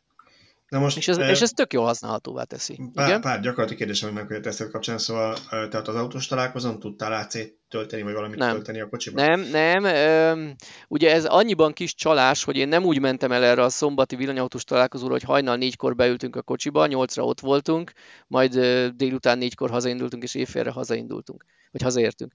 Na de nullától hat éves gyerekekkel, amiből három is van, én amúgy sem mennék el egy ilyen autós találkozóra, hogy ez családi nap volt, tehát kifejezetten gyerekeknek szánt programok is voltak, tehát nem az volt a cél, hogy én egyedül elmenjek beszélgetni a hasonló villanyautós szektásokkal, hanem ide tényleg akartam vinni a családot. Tehát ha, ha egy nem tudom, 1000 km hatótávú autónk lett volna, akkor is foglalok szállást a Balatonon. Tehát nekem ezért nem jelentett problémát, hogy nem, nem tudtam a találkozón tölteni. Úgy nézett ki, a szálláson, szálláson, a szálláson tudtam tölteni. Bizonytalan volt, hogy tudok-e, mert nyilván úgy fogok szállni, hogy megkérdezem. Én 10-ből 9-szer pozitív fogadtatást kapok, ahol elutasítanak, ott tényleg technikailag nem megoldható, mit tudom én, egy sokadik emeleti apartmanról van szó, ahol nem ér el a kábel az utcáig, vagy nincs saját parkolójuk, vagy a szomszédház tömbben kell parkolni ilyenek. Általában pozitív választ kapok. Itt is azt mondták, hogy hát a ház előtt lehet az utcán parkolni, és szerintük kiér a konnektortól a kábel, de majd meglátjuk, szóval kicsit azért rezgett a léc, végül tudtunk tölteni, éjszaka pikpak feltöltött mind, mindkét éjjel az autó, mert hogy nem olyan giga nagy az akuja, és nem is kellett ehhez komolyabb teljesítmény, tehát sima konnektoros töltővel feltöltött de úgy foglaltam szállást azért, hogy mivel bizonytalan volt, hogy megnéztem, hogy a környéken milyenek a töltési lehetőségek. Volt egy Mobility AC töltő egy ilyen 1800 méterre. Ahová, ha ott laknék, minden nap nem vinném ki az autót. De így egy nyaraláson egyszer igazából kibírtam volna, hogy szűk két kilométert le mhm. kell sétálni, vagy nem tudom, bérelek egy biciklit a szálláson, vagy nem tudom, vagy rollert viszek, akármit. Tehát, tehát nem azt mondom, hogy komfortos, de belefér hogy két kilométerre töltöm fel az autót, nem volt rá szükség. És a, a lényeg, amit így mondani szerettem volna, hogy ö, oda is, vissza is tovább tartottak a saját teendőink, mert mondjuk ebédidőre tettük a töltést, mint a töltés ideje. Ez úgy nézett ki, hogy odafelé, ö, amikor levettük tudom én, 70% körül a DC töltőről az autót 20 perc után, akkor azt mondtuk, hogy szakad az eső, mi a francnak menjünk el a Balatonig, bementünk a Tropikáriumba, aminek a parkolójában van egy AC töltő, és ben voltunk nem tudom én két órát, vagy egy kicsit többet, mert még ettünk is, és az alatt 100%-on volt majdnem az autó. Tehát innentől feltöltött az autó. Hazafelé még viccesebb volt a helyzet, akkor nem mentünk tropikáriumozni, stb., csak enni akartunk, de hát így már akkor az embernél mindig kérdés ez, hogy mennyit oszt meg a saját életéből, nálunk most pelenkás kisbaba a harmadik, Lényeg az, hogy odaértünk a budapesti töltőre, töltőre tettük az autót, és akkor, na, akkor menjünk kajálni. Igen, csak a kicsi is enni kér, csak a kicsinek pelenkát kell cserélni, stb. És ezt akkor ott gyorsan oldjuk meg a kocsiban, és azt vettük észre, hogy a kocsi 80%-on van, pedig még el sem indultunk kajálni. Hm. Innentől nyilván nem hagytam ott a DC töltőn. Ha üresen teszem rá, ott hagytuk volna, mert akkor egy jó fél óra alatt megjárjuk a kaját, és pont feltölt a kocsi. Innentől fogtam, és 80%-nál átdugtam AC-ra, hogyha bárki más jön, akkor ne foglaljam előle a CCS-t, és, és így is, mikor visszatértünk, 95%-on volt a kocsi. Ja, azt már, azt már ne is mondjam, hogy na akkor lehúztam a kocsit, elpakoltam a kábelt, induljunk haza, beültünk, beindítottam a kocsit, vagy bekapcsoltam, vagy hogy hívják ezeknél a villanyosoknál, és akkor szólt a feleségem, hogy pelenkacsere, hát nyilván ezt nem menet közben fogjuk megcsinálni, úgyhogy még egy jó 10 percet ott álltunk, akkor már töltés nélkül, úgyhogy még, még a 100% is meg lehetett volna. Pedig, pedig szerintem harmadik gyereknél már bekötött szemmel meg kell tudod csinálni a pelenket. Hát igen, de azért menet közben, vezetés közben. Be, bekötött gyerekkel nem. Ahogy, Tehát ahogy az tudod, egy dolog, a, hogy én önvezető autóban cserélnék pelenkát, de a gyerek legyen bekötve. Tudod, ahogy a, ahogy a kémfilmekben a, a szuperügynök az bekötött szemben összerakja a pisztolyt, neked a, neked a pelenkát. Így van, így van, így van, így van. Simán megoldhattuk egy... volna, hogy én, én a pelenkát cserélem, a feleségem fogja a kormányt, és közben nyomom a gázt. Szóval egy, egy, egy kérdésem milyen praktikus lenne még, mert én azért ennek ellenére, és nyilván hozzáról az, hogy Magyarország, méretországról beszélünk, hozzáról az, hogy te nem fogsz amúgy se azért minden héten ekkora hatótávokat, meg távokat megtenni a kocsival, tehát mindenkinek be kell lőni, hogy mire használja az autóját úgy általában, és akkor évente egyszer a hosszabb útnál, vagy ötször a hosszabb útnál ezt a plusz egy töltést kibírja. Én azért mindig azt mondanám, hogy nem lenne nagyon nagy baj, hogyha mondjuk egy 75-ös aksi ott az autó alatt. Így van, meg az se lenne baj, ha áramvonalasabb lenne. Igen, főleg így 2022-ben, tehát mert ha 5 év ezelőtt lennénk, akkor azt mondanánk, hogy ez a technika űr, űr verziója. Na de, ami, más, ami a másik nekem egy kicsit még fura volt, ugye, hogy mennyire kicsi volt az a csomagtartó, hogyha hét ülés föl lett hajtva az autóban. Ugye te erre azt mondtad, hogy alapvetően, és ezt meg tudom erősíteni, az öcsémük ugyanebben a pozícióban vannak, hogy nem futballcsapatot gyártanak, de azért nézegető is hétüléses kocsikat, mert három gyerekülést nem lehet egymás mellett tenni a legtöbb autóban a hátsó sorra, tehát inkább akkor az egyik gyerek mondjuk a leghátsó sor, vagy a har- az második sor, vagy harmadik sorba kerülne. Tehát nem ténylegesen hét embert plusz csomagokat akarsz vinni, normál esetben meg ugye le tudod hajtani a hátsó üléseket, és akkor berakod a csomagokat. Mennyire féltetek el így gyerekkel, babakocsival, mindennel együtt az út? Hát, hát ez baromi érdekes. Én azt hittem erről az autóról a saját Evaliankból kiindul, hogy ez egy teljes értékű hétüléses lesz, de nem. Ugye vannak ezek, a, azt hiszem a régi, régebbi Opel Zafira kezdte, hogy a csomagtartóban ki tudsz hajtogatni egy ilyen szükségülést, ahol nincs igazából lábtér, de ha muszáj, akkor elücsörög ott valaki, de azért hosszú úton nem vállalnád. Igen, tehát azt néztem a képeiden, hogy se lábtér nem volt, se csomagtartó. Tehát egy teniszítő fért be a ülések mögé, és mondjuk ő, három éves korig fért be valaki a hátsó ülésre. Pontosan, ettől kaptam sokkot, hogy ilyen a plusz két ülés, sőt, ráadásul ebben, mivel egy raktérbe van kvázi bedobva ez a plusz két ülés, még az sincs meg, hogy ezt szépen lehajtod a csomagtartó aljába, mint egy hétüléses személyautónál, és akkor van egy fasz a raktered. Nem, itt kilóg ez a két hokedli, és akkor még, még akkor se tudsz rendesen pakolni, ha ott van bent. Szerencsére egy mozdulattal ki lehet kapni és félredobni a garázs sarkába a plusz két ülést, és akkor tudod egy bazi nagy, köbméteres rakterű, valós ötülésesnek használni. Tehát úgy nem rossz. Ha viszont valaki rendszeresen akarja a hétülést használni, akkor neki azt mondom, hogy létezik ebből egy hosszabbított változat, ami azt hiszem 30 vagy 35 centivel hosszabb, ő azt vegye meg, és abban a lábtér is jobb, mert abban a két hátsó ülés az egy ilyen 10 pár centit tologatható előre-hátra, tehát uh-huh. tudsz vele sakkozni, hogy lábtér vagy csomagtér vagy miből mennyi kell. Mi így a Balcsira hat fővel mentünk, és így, a, így a egyik hátsó ülést kivettük, oda a csomagjainkat tettük, tehát hat fő csomagja ott kényelmesen elfért, meg a hat fő is be tudott ülni, úgyhogy nyilván egy gyerek ült a hátsó kis szükségülésen.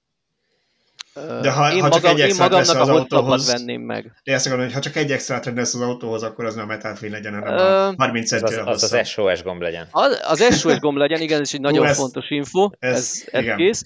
Te mondjad, de én szóval, mondjam. Mindjárt mondom az SOS gombot, még annyit akarok mondani, hogy azért érdekes kérdés ez, mert ha valaki tényleg kb. soha nem fogja hat személye használ, 7 személye használni, csak azért veszi meg a 7 személyest, mert arra van állami támogatás, és amúgy a valós 5 személyest használja, ő ne vegye meg a hosszút, egyszerűen azért, mert annak hosszabb a tengelytávja, hosszabb az autó, ha ő ezzel rendszeresen városban rohangál, parkol, stb., akkor akkor neki csak hátrány lett az a 35 centi, meg nyilván a, nem próbáltam ki, meg még az adatot sem néztem meg, de valószínűleg a hosszabb tengelytáv miatt a fordulóköre, tehát parkoláskor a mozgékonysága is egy kicsit rosszabb lehet a hosszítottnak.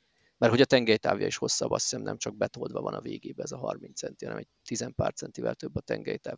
Na és most térjünk át az SOS gombra.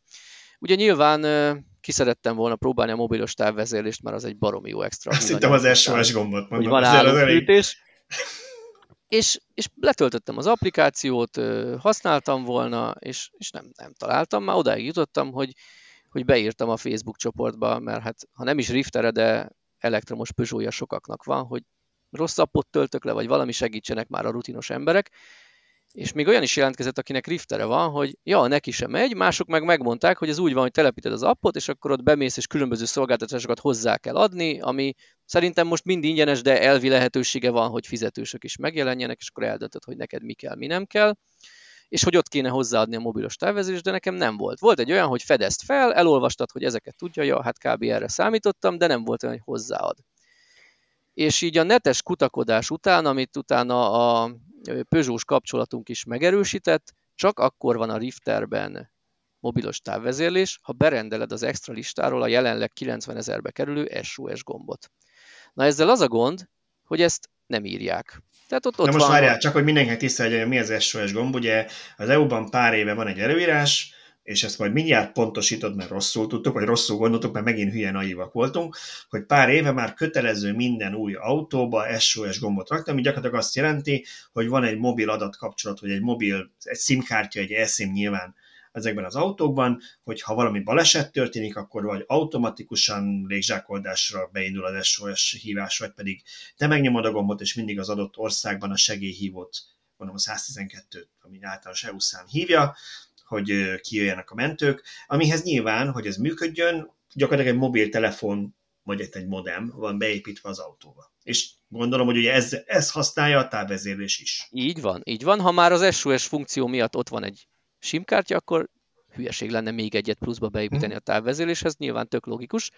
És igen, kötelező az új autókban, de ez nem úgy van, ahogy azt te gondolod mert az számít új autónak, vagy a kötelezőség szempontjából az számít, hogy mikor kapott az autó típus bizonyítványt.